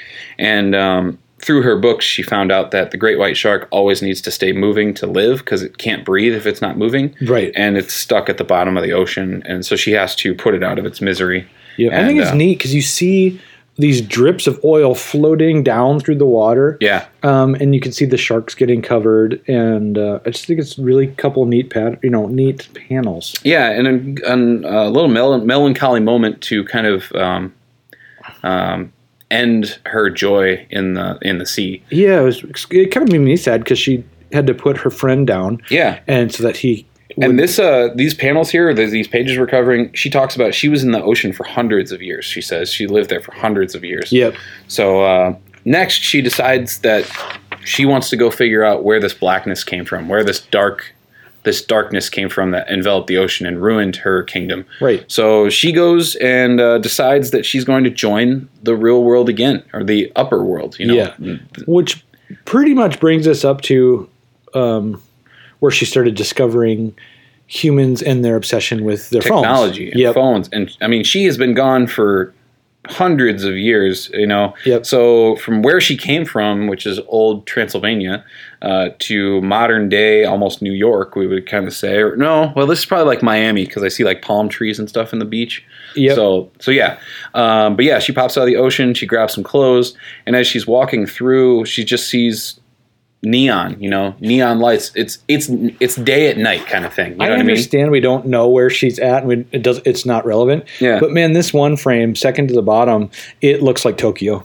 Right. I just like. Uh, it's- Well, there's that, and it looks like Times Square, and then the, Yep. this looks like Miami, and yeah, right. It, I think it's meant to just say she's somewhere, or maybe many places. You know, it looks like she's traveled around. Oh yeah, that's true. Uh, she is jumping and going to different places, but yeah, she's mystified by this world because um, it is basically daytime at night. It's just because of how well lit and you know all the technological advances in uh, electricity and all that. Yep. So she's mystified by it and uh, wants to know more, and then uh, she realizes that this is where she's meant to be now because the world is a completely bright place. And um, the next panel, Yep. she's We're back to current time. yeah, we're back to current time, and she's back uh, doing what she does in the modern day. Okay, And this she- first frame, I thought she was biting off his junk because she's got her fangs out and sh- her face is right in this guy's crotch. But in the next frame, we realize she's actually Um, She's sucking dig- blood out dig- of his abs, Yeah, in, digging into his abs. Um, which is kind of funny. You know, uh, I think it's just uh, another. That's another poke at fun at social commentary of like um, body shaming because like yeah, I don't think she's ever had access to bodybuilders like this. You know, like No. in terms of being you know uh, victims. yep. Uh, so that's just another thing So that she can prey upon. She's doing this on the ceiling, and her minion helper that's got his head back on, he's got a rain poncho on or an Yep. umbrella because blood is just raining down from this. from the ceiling. Yeah. It, you know, it's this tiled-looking um, room, like a it's gym, a kill. It's a kill room. like a you know gym lock uh, shower room. Shower room. Absolutely. And uh, yeah, it's a kill room. And so then, as soon as she's done, he just starts hosing it down. Yep. And then um, she talks more about just um, allowing her allowing herself to get distracted from the from the world and the appetites uh, she created. The um, and then uh, the little minion guy says, "Hold on." He. He looks at her. He's like, "There's something." She's like, "Oh, do I have a blood a blood stash?" I know, And that's he's funny. like, "No, it's your teeth." And he's she's like, "Some skin?" Like, I'm not sure. He's like, "Well." let me take a photo of it. So he snaps a photo of it and he hands her the photo. And then she's like, What is this? And she's looking at the photo, and uh, one of her fangs is going black. Yeah, and the tip of it is black, and Yeah. Which is weird. Uh, teeth usually rot out from the top down, but this one's rotting out from the Bottom, bottom up. up. So the tip of it towards the. it just says to be continued. And that's the end of Dark Fang. Um, interesting, fun. Um, I think there's shades of Snot Girl in here. I was just thinking Snot Girl, and I was just thinking like, oh yeah, I'll read and then uh, a buddy of mine, he reads Zombie Tramp. And I've never really gotten into Zombie Tramp because of, I've heard of it, but not because of the title really turns me off. the word tramp. Mm, it's not that I'm offended, but it's just it. That doesn't sound like a book that I want to have on my shelf. Like you know, if my family comes over and like, oh, what are you reading, John? Oh, it's just the latest issue of Zombie Tramp. what the fuck are you reading? It's Thanksgiving. Like, you know what I mean? No, it's just it doesn't sound like a book I Yep. want to have uh, on my shelf. And so Um, that's how I am with Alien Toilet Monster. Oh, I'm yes, like, right. I'm just like, it's not a book I want to have. or own, no, or be associated with. no. Um, and, but he said he said uh, this book is kind of like Zombie Tramp, and I was like, oh, that's now I get why you read it because it's funny and fun. And then uh, this though, Dark Fang, I really thought it was fun. Uh, very whimsical art, very mature book. Um, I would say I'm happy with the social commentary now, Yeah. but that is very thin ice that you need to tread on carefully because as soon as you do something or say something uh, or just put something in your book that I don't know, it's tough to do social commentary. yeah, You know, you have to be careful. The minute you so- start sounding preachy and you start being on your soapbox Yeah. and you're using your comic as an avenue to push your political agenda, Yep. that's when you're going to lose people. If you do it in the sense of fun, you can really take off. Um, Transmetropolitan is the one I always look to. Yep. That is satire done right. yeah. But if you do it wrong, you can turn all your fans off, and you can down. You can really um, push your book down quick. I want to see where it goes because I do too. This was fun, Because yeah, I'll, I'll uh, definitely grab it. and uh, I the like next the issue. I like the art, and I'm really a fan of like the '80s pop punk kind of style with the the, uh, Yeah. the logo. It reminds me of. Uh, uh, okay, remember Weird Science? Yeah, when that was on, it had that same kind of font, Yep. right? And and Yeah. so did you know Pretty in Pink, and I mean all those '80s um, um, John Hughes stuff had the same kind of look to it. Breakfast Club. Yep. Breakfast Club. No, for sure. Um, but yeah, I think this is a really fun book. Uh, definitely a very mature title. We don't need to tell you that, though. This is a mature podcast. Um, but yeah, this was fun, and I think worth a read. Uh, I I do think a lot of people will be wishy washy on this. I think there will be some people that want to sit, well, that want to smash this, but uh, I I say grab. Where? Yeah, I do too. Where are they going next though? Because if it, it can't be a book where she's continually every episode or not episode every issue.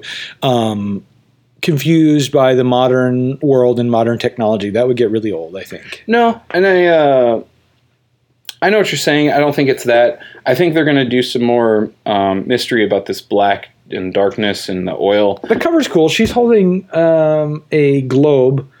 Um, that's about the size of a grapefruit, and she's biting into it. And the fang at the end of the issue that was turning black is turning the globe black.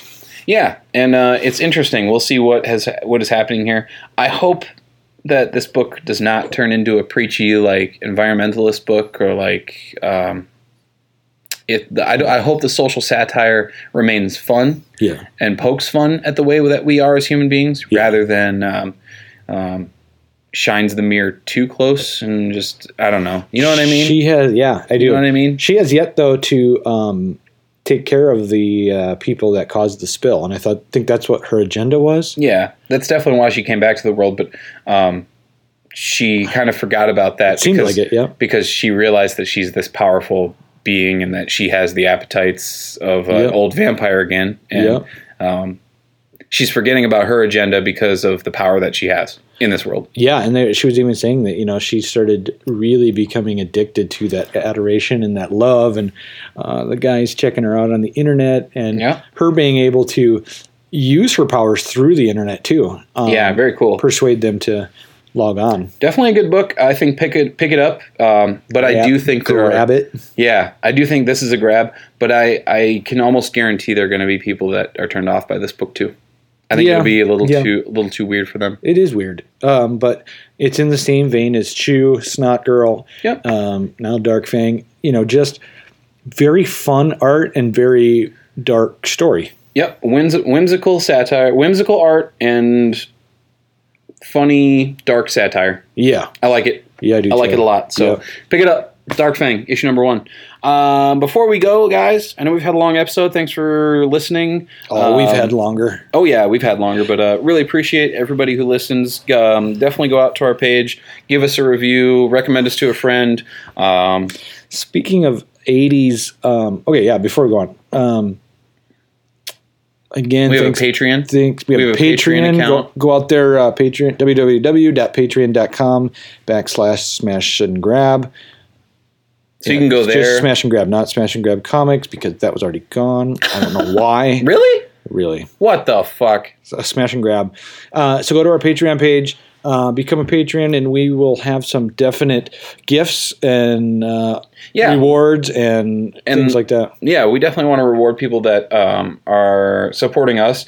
And I do want to say, disclaimer, we're not asking for anybody to go out and, and be a Patreon subscriber. No, this show, still free. This show is free, and if I have my way, I would always want this show to be free. Yeah, Um, but of course, uh, people who do uh, support us are on Patreon. We have ways of rewarding you yeah, uh, with exclusive comics. Um, we Tyler and I have great hookups in terms of getting exclusive books and different variant covers. sure. And um, there's things from our collection that uh, we have that we can hook you guys up with. Oh yeah, our Um, collections are vast, and there's stuff in it that is Broad. that are, that are worth money, that are that are Mhm. cool. But you know, some I w- wouldn't mind uh, giving some of that stuff away. Um, Oh, and we also have for, T-shirts for support. too. Yep, And we have a way to get T-shirts. So yep. Um, I'm gonna have put, lots of different stuff. There's going to be a merch um, page on our website shortly. I'm working on that. Um, we have one T-shirt design. I think we're going to come up with another one pretty soon.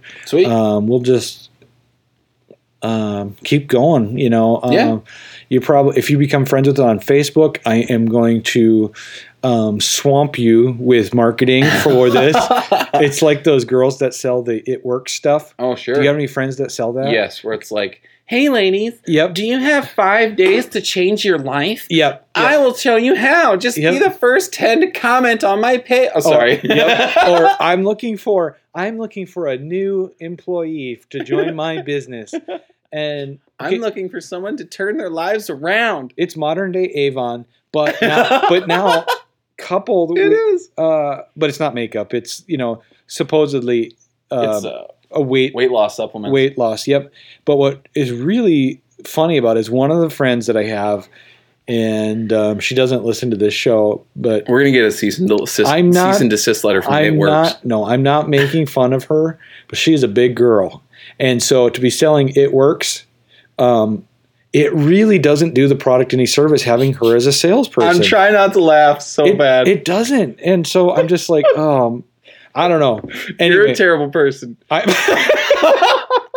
You're a terrible person for saying that. but okay, uh, whenever I see her post ads, and I go, I always say, I Why guess don't it, you drink it yourself? no, I always go, I guess it doesn't.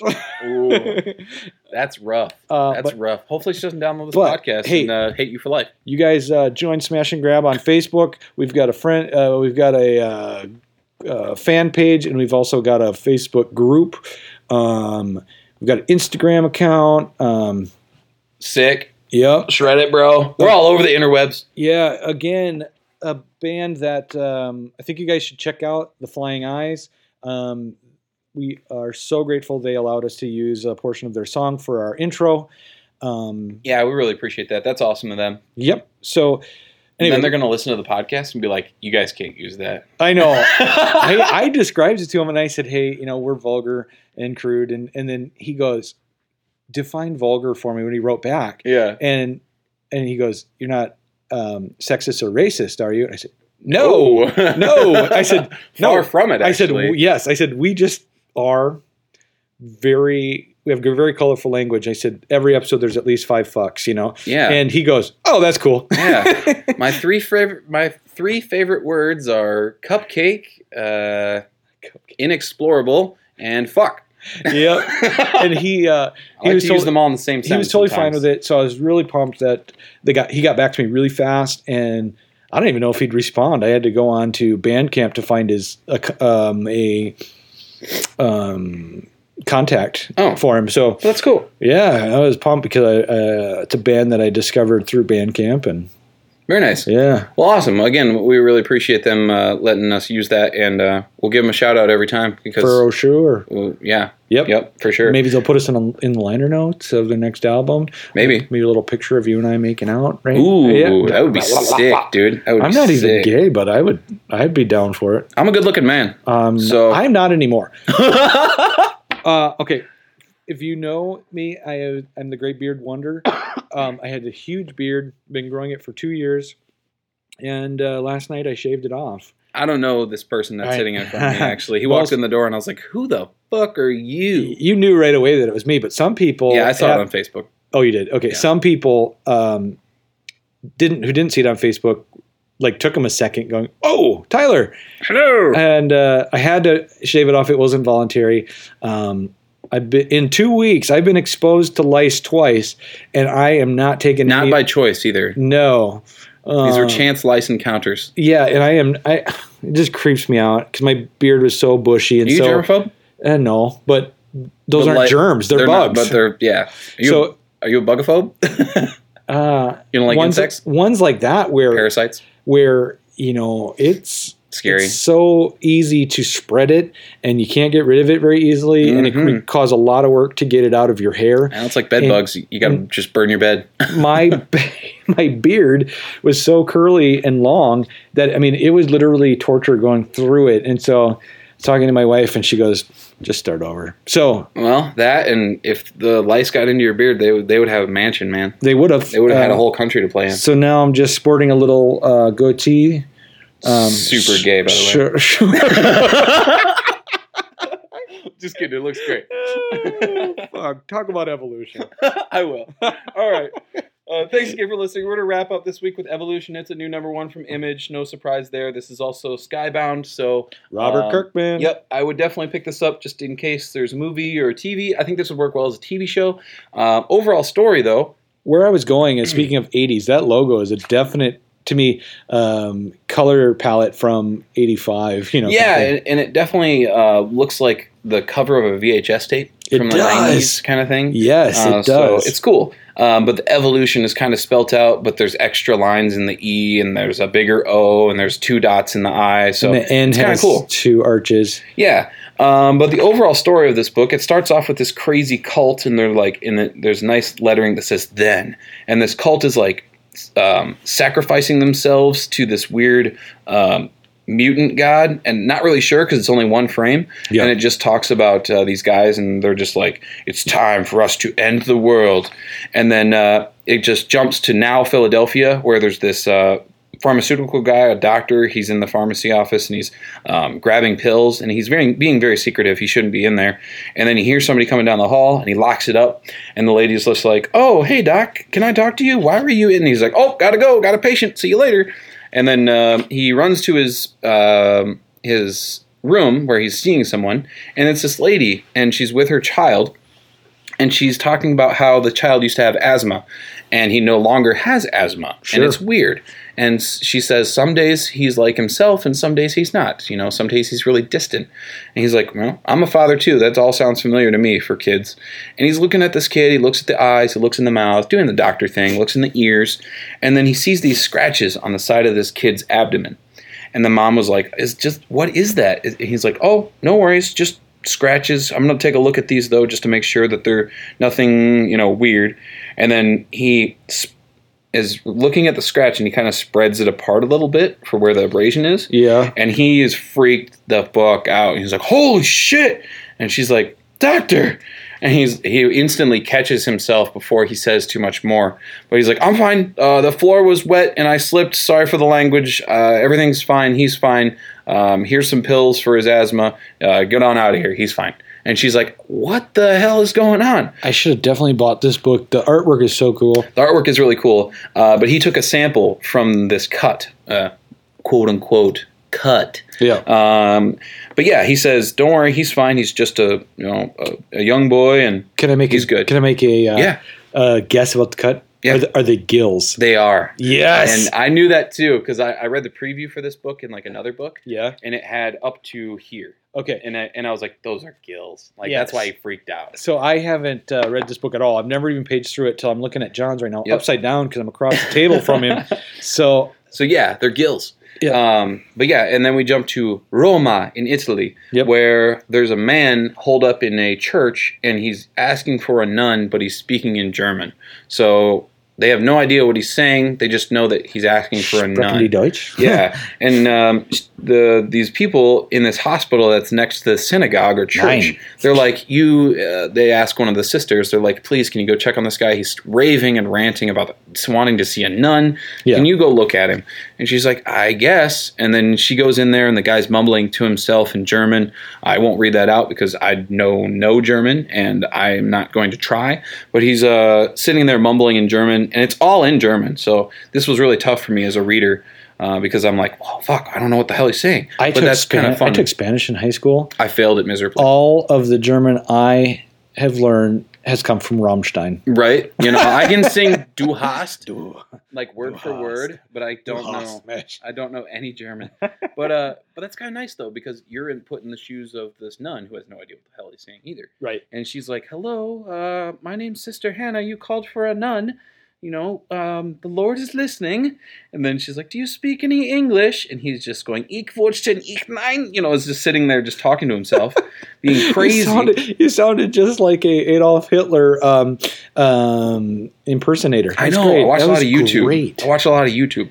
Uh, but yeah, he's sitting at this pew and he's got a gun in his hands, and she's like, "Oh shit, this is serious." She's like, "You don't need that here. This is the house of the Lord. Nothing's gonna hurt you." Did she say, "Oh shit"? yeah, she's like, "Oh, you know." And okay, Then, uh, I was like, "Wow!" And none said that in the Yeah. church. uh, and then he reveals that his arm is like morphing, and he's it's all bandaged up. And Okay. So he's got this huge growth on his arm, and again, he's just going on and on in German. And she's like, "I'll be right back. This is way serious. I can't handle this." So she's calling for security to come, and then uh, he keeps gibbering on, and then all of a sudden his arm bursts open, very Akira style. Yeah. Uh, and it starts. It's growing even more and more, and she's just in shock. And then he's on the ground crying and talking about um, anything and everything. It looks kind of like a hoof, but it's also got spikes all over it. Yeah, it's very John Carpenter's The Thing. Um, also, if you've seen, like I said, Akira, uh, where Akira kind of blows up and turns into that giant blob, it looks like that too. And then he says one word though that she recognizes and latches onto, and he says, uh, pre, uh, "Pregresis," I guess is what it is. I'm I'm not uh, huge in Latin, but I know it's Latin. Uh, she, right. He says pre, pregresis. Uh, pregresis take halten uns is what he says. And she says, wait, what did you say? And he says, Wer sieht monsters? And he shoots himself in the head, Ooh. blows himself away. You know, Um, I, I don't think the nun is going to come back from that really well. No, not at all. So that's the end of him. He dies. They cover up his body. They're taking him out, and then she kind of re- re-says it to herself, "Pregresis," like you know, she recognizes the word. And then we jump to Los Angeles, California, where these two girls are going through their basement, and um, they're looking for film. Uh, they used to live there. It's their childhood home. Their father has passed away, and they're kind of settling the estate. Uh, she's looking for a piece of film specifically, though, which is weird. Um, they're going back and forth about growing up in the house and being children and their father. And uh, there's a good relationship here, good character building. I won't get through it because there's a lot of text. And she finally finds this roll of film that she's been looking for, and it's just got numbers on it. It's 0711678 or 0711675, excuse me. And she calls this guy uh, who is in this creepy, weird house, and uh, he's sitting in this big um, Victorian type chair. Yeah. And uh, she's like, "Hello, uh, yes, I found that film that you're looking for. It doesn't have any, you know, uh, text on the front. It's just numbers." He's like, "Oh yes, bring it to me." And then so he's weird, and she's like, "Okay, well, I'll bring it to you," because he's offering her a ton of cash for it. And then jump cut, we're back to the doctor. Uh, the doctor is on his way home. He's riding on the bus, and he's having weird visions. Like I think he's been um, researching this so-called mutation that's happening. From the boy. Yeah. So he's, I think he's uh, overworked and um, he's starting to like see it everywhere. Like he's looking, um, and there's this inner monologue, and uh, he's talking about the weirdness has followed me even into the world. You know, I'm, I'm the only one who sees it again and again, over and over. And he's looking at people on the bus, and uh, the guy who's got his arm over his girlfriend, he's got an extra finger, and the guy walking off the bus is growing a tail. You know, I think that's just his mind is starting to lose it a little bit. Sure. Do you remember Heroes when that was on TV? Yeah. This reminds me of that, where all these separate cases are popping up of Oh, people sure. with different abilities. Yeah. And this is different um, appendages and things like that. But- Right. But, still kind of the same thing where it's got to be all connected somehow. yeah, it's definitely weird and interesting, but I like the art and I like that, you know, there's that little mental mind fuck on there. Yeah. And then um, yeah, uh, he gets to he gets off the bus and starts walking to his house. Uh, jump cut back to the girls who have found the film, and they're going to give it to this guy who paid them, and uh, he's not answering the door. So the one girl's like, "Just leave it outside," and she's like, "No, the sun might damage the celluloid." so she's a film fan. I like it. And then uh, the door's open, so they just crack the door open, and uh, she's like, "We'll leave it inside." And she's like, "Okay, uh, I'll be right back." And she goes in, and then um, boom, there's this giant Thum, and then the girl is left under the rubble of the door, and then uh, Thum again, shotgun blasts are happening inside the house, and this creature comes falling out. He's like half human, half this weird, spiky, crazy entity, and it um, kind of looks like the leg uh, or the arm of that guy with the nun. right. So this guy's getting blown away by a shotgun. Yeah. And then uh, the guy who wanted the film, he comes out of the house and he's holding his shotgun over. He's standing over this mutated man, and they're like, "What the hell is going on?" And then uh, jump cut over to the nun. She's actually at uh, a funeral for this guy, so she kind of got attached to this person that he was that she was supposed to help, and um, she's looking at her collar, um, her sleeve, and she sees that she has some blood on it. So she's gotten some of this guy's blood on her, which is not good for boarding, uh, for foreboding, foreshadowing there. Sure. And then uh, she talks to the main cardinal or the priest, and he's like, "This never happened. You can't say a word of it. Word is already spreading that there was a monster who killed himself in the church.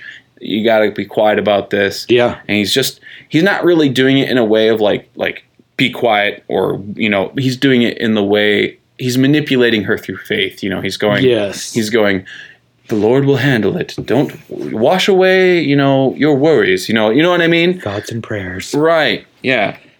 So he's like you know no more of this. Just let it go from your mind. And she gets back to her room and she's looking uh, she whips out a book and um, scrawled across the bottom of the page is pregresis. And then i looked it up. Pregresis is latin for progress Oh. uh, or advance or um, Mutation? move on mutation of course so so yeah um, and then she takes off her nunnery you know her like cloak Yeah. and on her back she has this mutation Uh, happening it's to starting her. to hurt too. yeah She came in contact with the guy. Yep. And then jump cut to the scientist, uh, the doctor, excuse me, who is actually a scientist, But uh, he goes into his secret little lair where he's doing research on this mutations, and he's going through and um, he's testing the sample he took from the boy, Yep. and he confirms that it's gills. Yep. And three, he's he, um, one of the last pages is uh, he says to himself, "It's evolution." You know, three thousand years of evolution happening uh, all at once Yeah. everywhere. And he's and he's looking at Got this these huge cases. wall, and he's got this cases everywhere. So, um, You know, crazy book, cool book. Um, This yeah, could be a cool show. The uh, called it at the end, but I called it at the beginning. I'm not a gynecologist, but man, I know gills when I see it. I know Gills when I sees them. Um, So definitely cool. A weird um, uh, I- I'm genre gonna- bender. I'm going to pick this book up. It's good. Um, so you definitely think it's a grabber? I think this is a grabber, um, just because of the genre bender here. Yeah. It's part zombie book, part infection book, part evolution book, part uh, horror. You know, I like it. Yeah, I'm definitely going to be picking it up. Um, just kind of uh, overlooked it, or I don't know. It's cool. I think this is a grab, and the art is fantastic. And uh, the association with Skybound, I think Yeah. right now, anything that comes out that's a new number one with Skybound's name on it, Yeah. with the history of Kill the Minotaur, Yep. grab it. Yep. Grab it before you have to pay ten dollars for it Who, online. who's the author? Uh, the author of this is they've got a lot of writers: uh, James Asmus, Joseph Keatinge, Christopher Sebela, and Joshua Williamson. Um, that is either a really good sign or a bad sign. Uh, reason I say that is it's I think with four different people and four different minds to bounce ideas off of, Yeah. you could create a really good story. Yep. Or each of them is an equally shitty writer and needed all four of them to complete it, but I don't think that's the case. yeah. Um, I actually know a Joseph Keating. Uh, he was a classmate of mine at Augustana, and uh, so that's kind of funny. I'll have to show him that he's uh, He's a comic his writer now. namesake is in the comic. And the artist is uh, Joe Infurnari. Ah, that's not right. Yeah. Infernieri. I don't know. He's got a weird last name. Nary. Sure. Yeah. Sound it out. Colorist Jordan Boyd. Hooked on phonics, baby. Help me out. Yeah. Uh, the the I art is never, fantastic. I never though. learned them fancy ABC real, real good. No way. I ain't, I ain't going in for none of that uh, Yankee talk. Nope. No way. That's northern speak. Uh, Yankee. Um, but no, that wraps everything up. Uh, a lot of grabs this week. Only Tyler thinks that um, Tyler thinks that the realm is uh, getting on the smash block here. It's coming. It's coming. Uh, I actually, I'm wishing that I wouldn't have bought number three for Realm and went Got with Evolution, Evolution. instead. Um, but there's only so much money to go around, and um, a fixed budget, and I which I always go over. yeah. But sometimes, you know, you need to do some market research for the show, and I got to buy things like Dark Fang. That's true. And uh, good thing Dark Fang was good. Yeah, So- exactly. I So would have I would have felt uh, really bad if I would have bought that and it sucked. I was worried that Dark Fang was going to be stupid, but I liked it. yeah, Sisters of Sorrow. I'm still holding that over your head. Oh my god! You, you told me to buy it, and that probably was your only miss when you said, "Hey, dude, buy this." yep. And then you hadn't read it, and so I just okay, I, I bought I it. blind bought it too. You know, I didn't do any research. I, I got mystified by uh, Kurt Sutter and Sons of Anarchy. The creator of Sons of Anarchy created this comic called Sisters of Sorrow. If you want to hear our review, it's in one of our episodes, Yeah. and it was abysmal. That book was bad. Yeah, That I- was definitely one I was wrong on. I kind of think that uh, his um, naming of things, Sons of Anarchy, Sisters of Sorrow. Yeah. I, I just I think he's stuck in a loop. The bastard executioner. yeah, that show only went one season on FX. Got Did it? canceled. Yeah. did it get canceled? Yeah, I didn't very watch any quickly. of it. I tried and uh, I watched two episodes and I was like, this sucks. But did it? It was bad. Okay. I tr- I really tried to like it, but the story made no sense. So do you think the um, um, Sons of Anarchy was just a fluke? No, I think that was just the right people, the right time, and the right uh, network. Yeah. Um, I just think you know things happen like that. You know, you get the right creative team, Yeah. you get the right timing, and you just everything seems to come together. You know, Yeah. there's things that happen like Star Wars, 1970s, brand new take on it on sci-fi. Right people, right time, right creative team, and then you know you create a phenomena. Lord of the Rings, Peter Jackson, beautiful cast, beautiful music, But right team, right time, right everything. but then The Hobbit didn't do so well. that is the fault of the studio because Peter Jackson only wanted to make two films, and they and the studio said We need a trilogy. no, you need to stretch this out, make it three. and we need Legolas in there because he's the he's the key in terms of like attaching it to Lord of the Rings. They could have done that through Bilbo, much you know. But they wanted they wanted fans to have a character to latch onto in both trilogies, and then it was the studio's fault. And then they had and then Peter Jackson at one point while he was trying to film um, had so much he had a time like a time frame to work on. They wanted the movies out by Yep. Christmas. Yep. And he's like, not going to happen. And they're like, well, you need it to happen. So he actually sent out Andy Serkis, uh, who plays Gollum. Yep. I'm a huge Andy Serkis fan. Uh, we know. I There's, know. There's a love affair going on there. You're damn right. Um, but he actually sent out Andy Serkis and a couple other people as like second and third unit directors to be like, okay, uh, go film a battle scene over here. Uh, go cut, recut this, and reshoot this. So Andy Serkis actually has uh, Credit, extra Sec- credits in there. second unit director Nice. credits. Uh, and actually, um, I have only seen half of the first one. the first one's good. That's all I've seen because I like. I actually don't mind the Hobbit trilogy. I think it's okay. Uh, I the- got bored. I the mean, overall because, story is worth it in the end. but, because um, it's, it's, it was a children's story to start with. yeah, I didn't think it translated to a um, movie like Lord of the Rings very well, yeah. and there was too much singing, and uh, The- that's what I hated about the book. The second and third one get dark. Okay. The third one's totally worth watching because um, Smaug the dragon is amazing, Okay, and I like what they did with Bard the Bowman. okay, Uh, they really made him cool, all right. I will. so I would watch them. I will They're worth the them. watch. They're not great, but they're good. Okay. Um, other than that, uh, yeah. Cool. I mean, nice thing about Andy Serkis being a second unit director for that is he signed autographs that aren't Gollum autographs. They are second unit director Andy Serkis. There's no Ooh. picture or anything, and I have I own about ten of them. Really? Yeah. Where'd you get them? In eBay. Oh, that's funny. Well, I think people just didn't put two and two together, and they were just like, "Oh, second unit director, or whatever." Yeah. and they put them on eBay. And I was at the. be- It's funny. I actually manipulated the market on Andy Serkis autos. that's funny. I was buying them at like twelve dollars, fifteen dollars, twenty dollars a pop, and then I bought three. Did And they just not know the name Andy Serkis? I just don't think they put two and two together, and I think these are just card breakers that crack stuff and look for autos, and they're Yeah. looking for like Evangeline Lilly. You know, Yeah. she played the female elf in the film, and if you pull her auto, Yep. that's a big that's a big ticket item.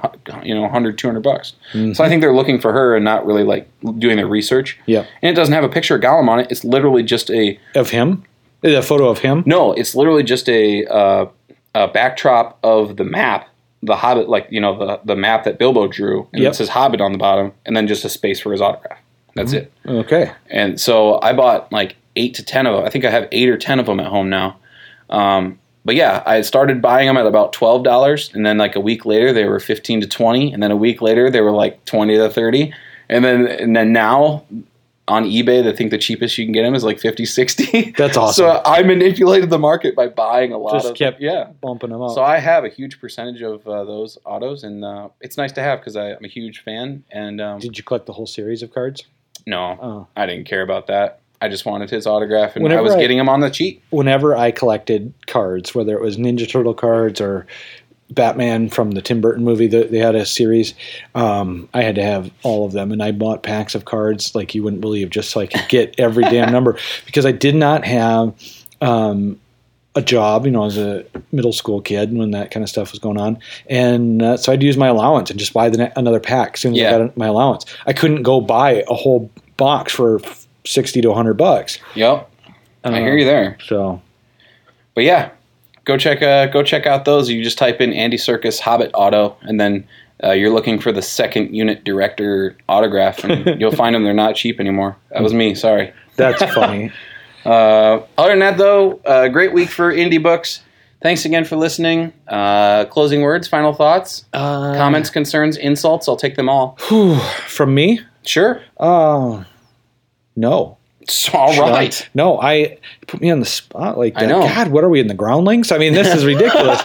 uh, you know, this this show is good for our improv skills. You damn we right. should start an improv troupe. I'm very good at improv. I know. You, here's the thing: you have to be able to say yes and, and then that's all it takes. If you just go, if you're in, um in improv thing like this show, we don't. It's not scripted. Yeah. So if you say something and I just go, oh, That's and it's dead air.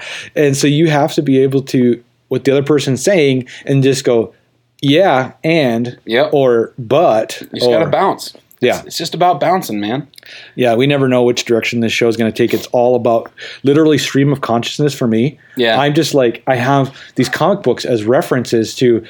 Um, All we do is read bring the books, through and then we just talk about the books, and then things just happen. whatever comes up, and that's the beauty of it. It is like, I don't know, you know, fireside chat with John and Tyler. It's like a blank page, and we're writing it as we speak. yeah, it's a never-ending story. Wow. Yeah. Never ending story. Story. Oh, we should end it now. With that, have a good night. Bye. See ya. This has been a Smash and Grab Media production.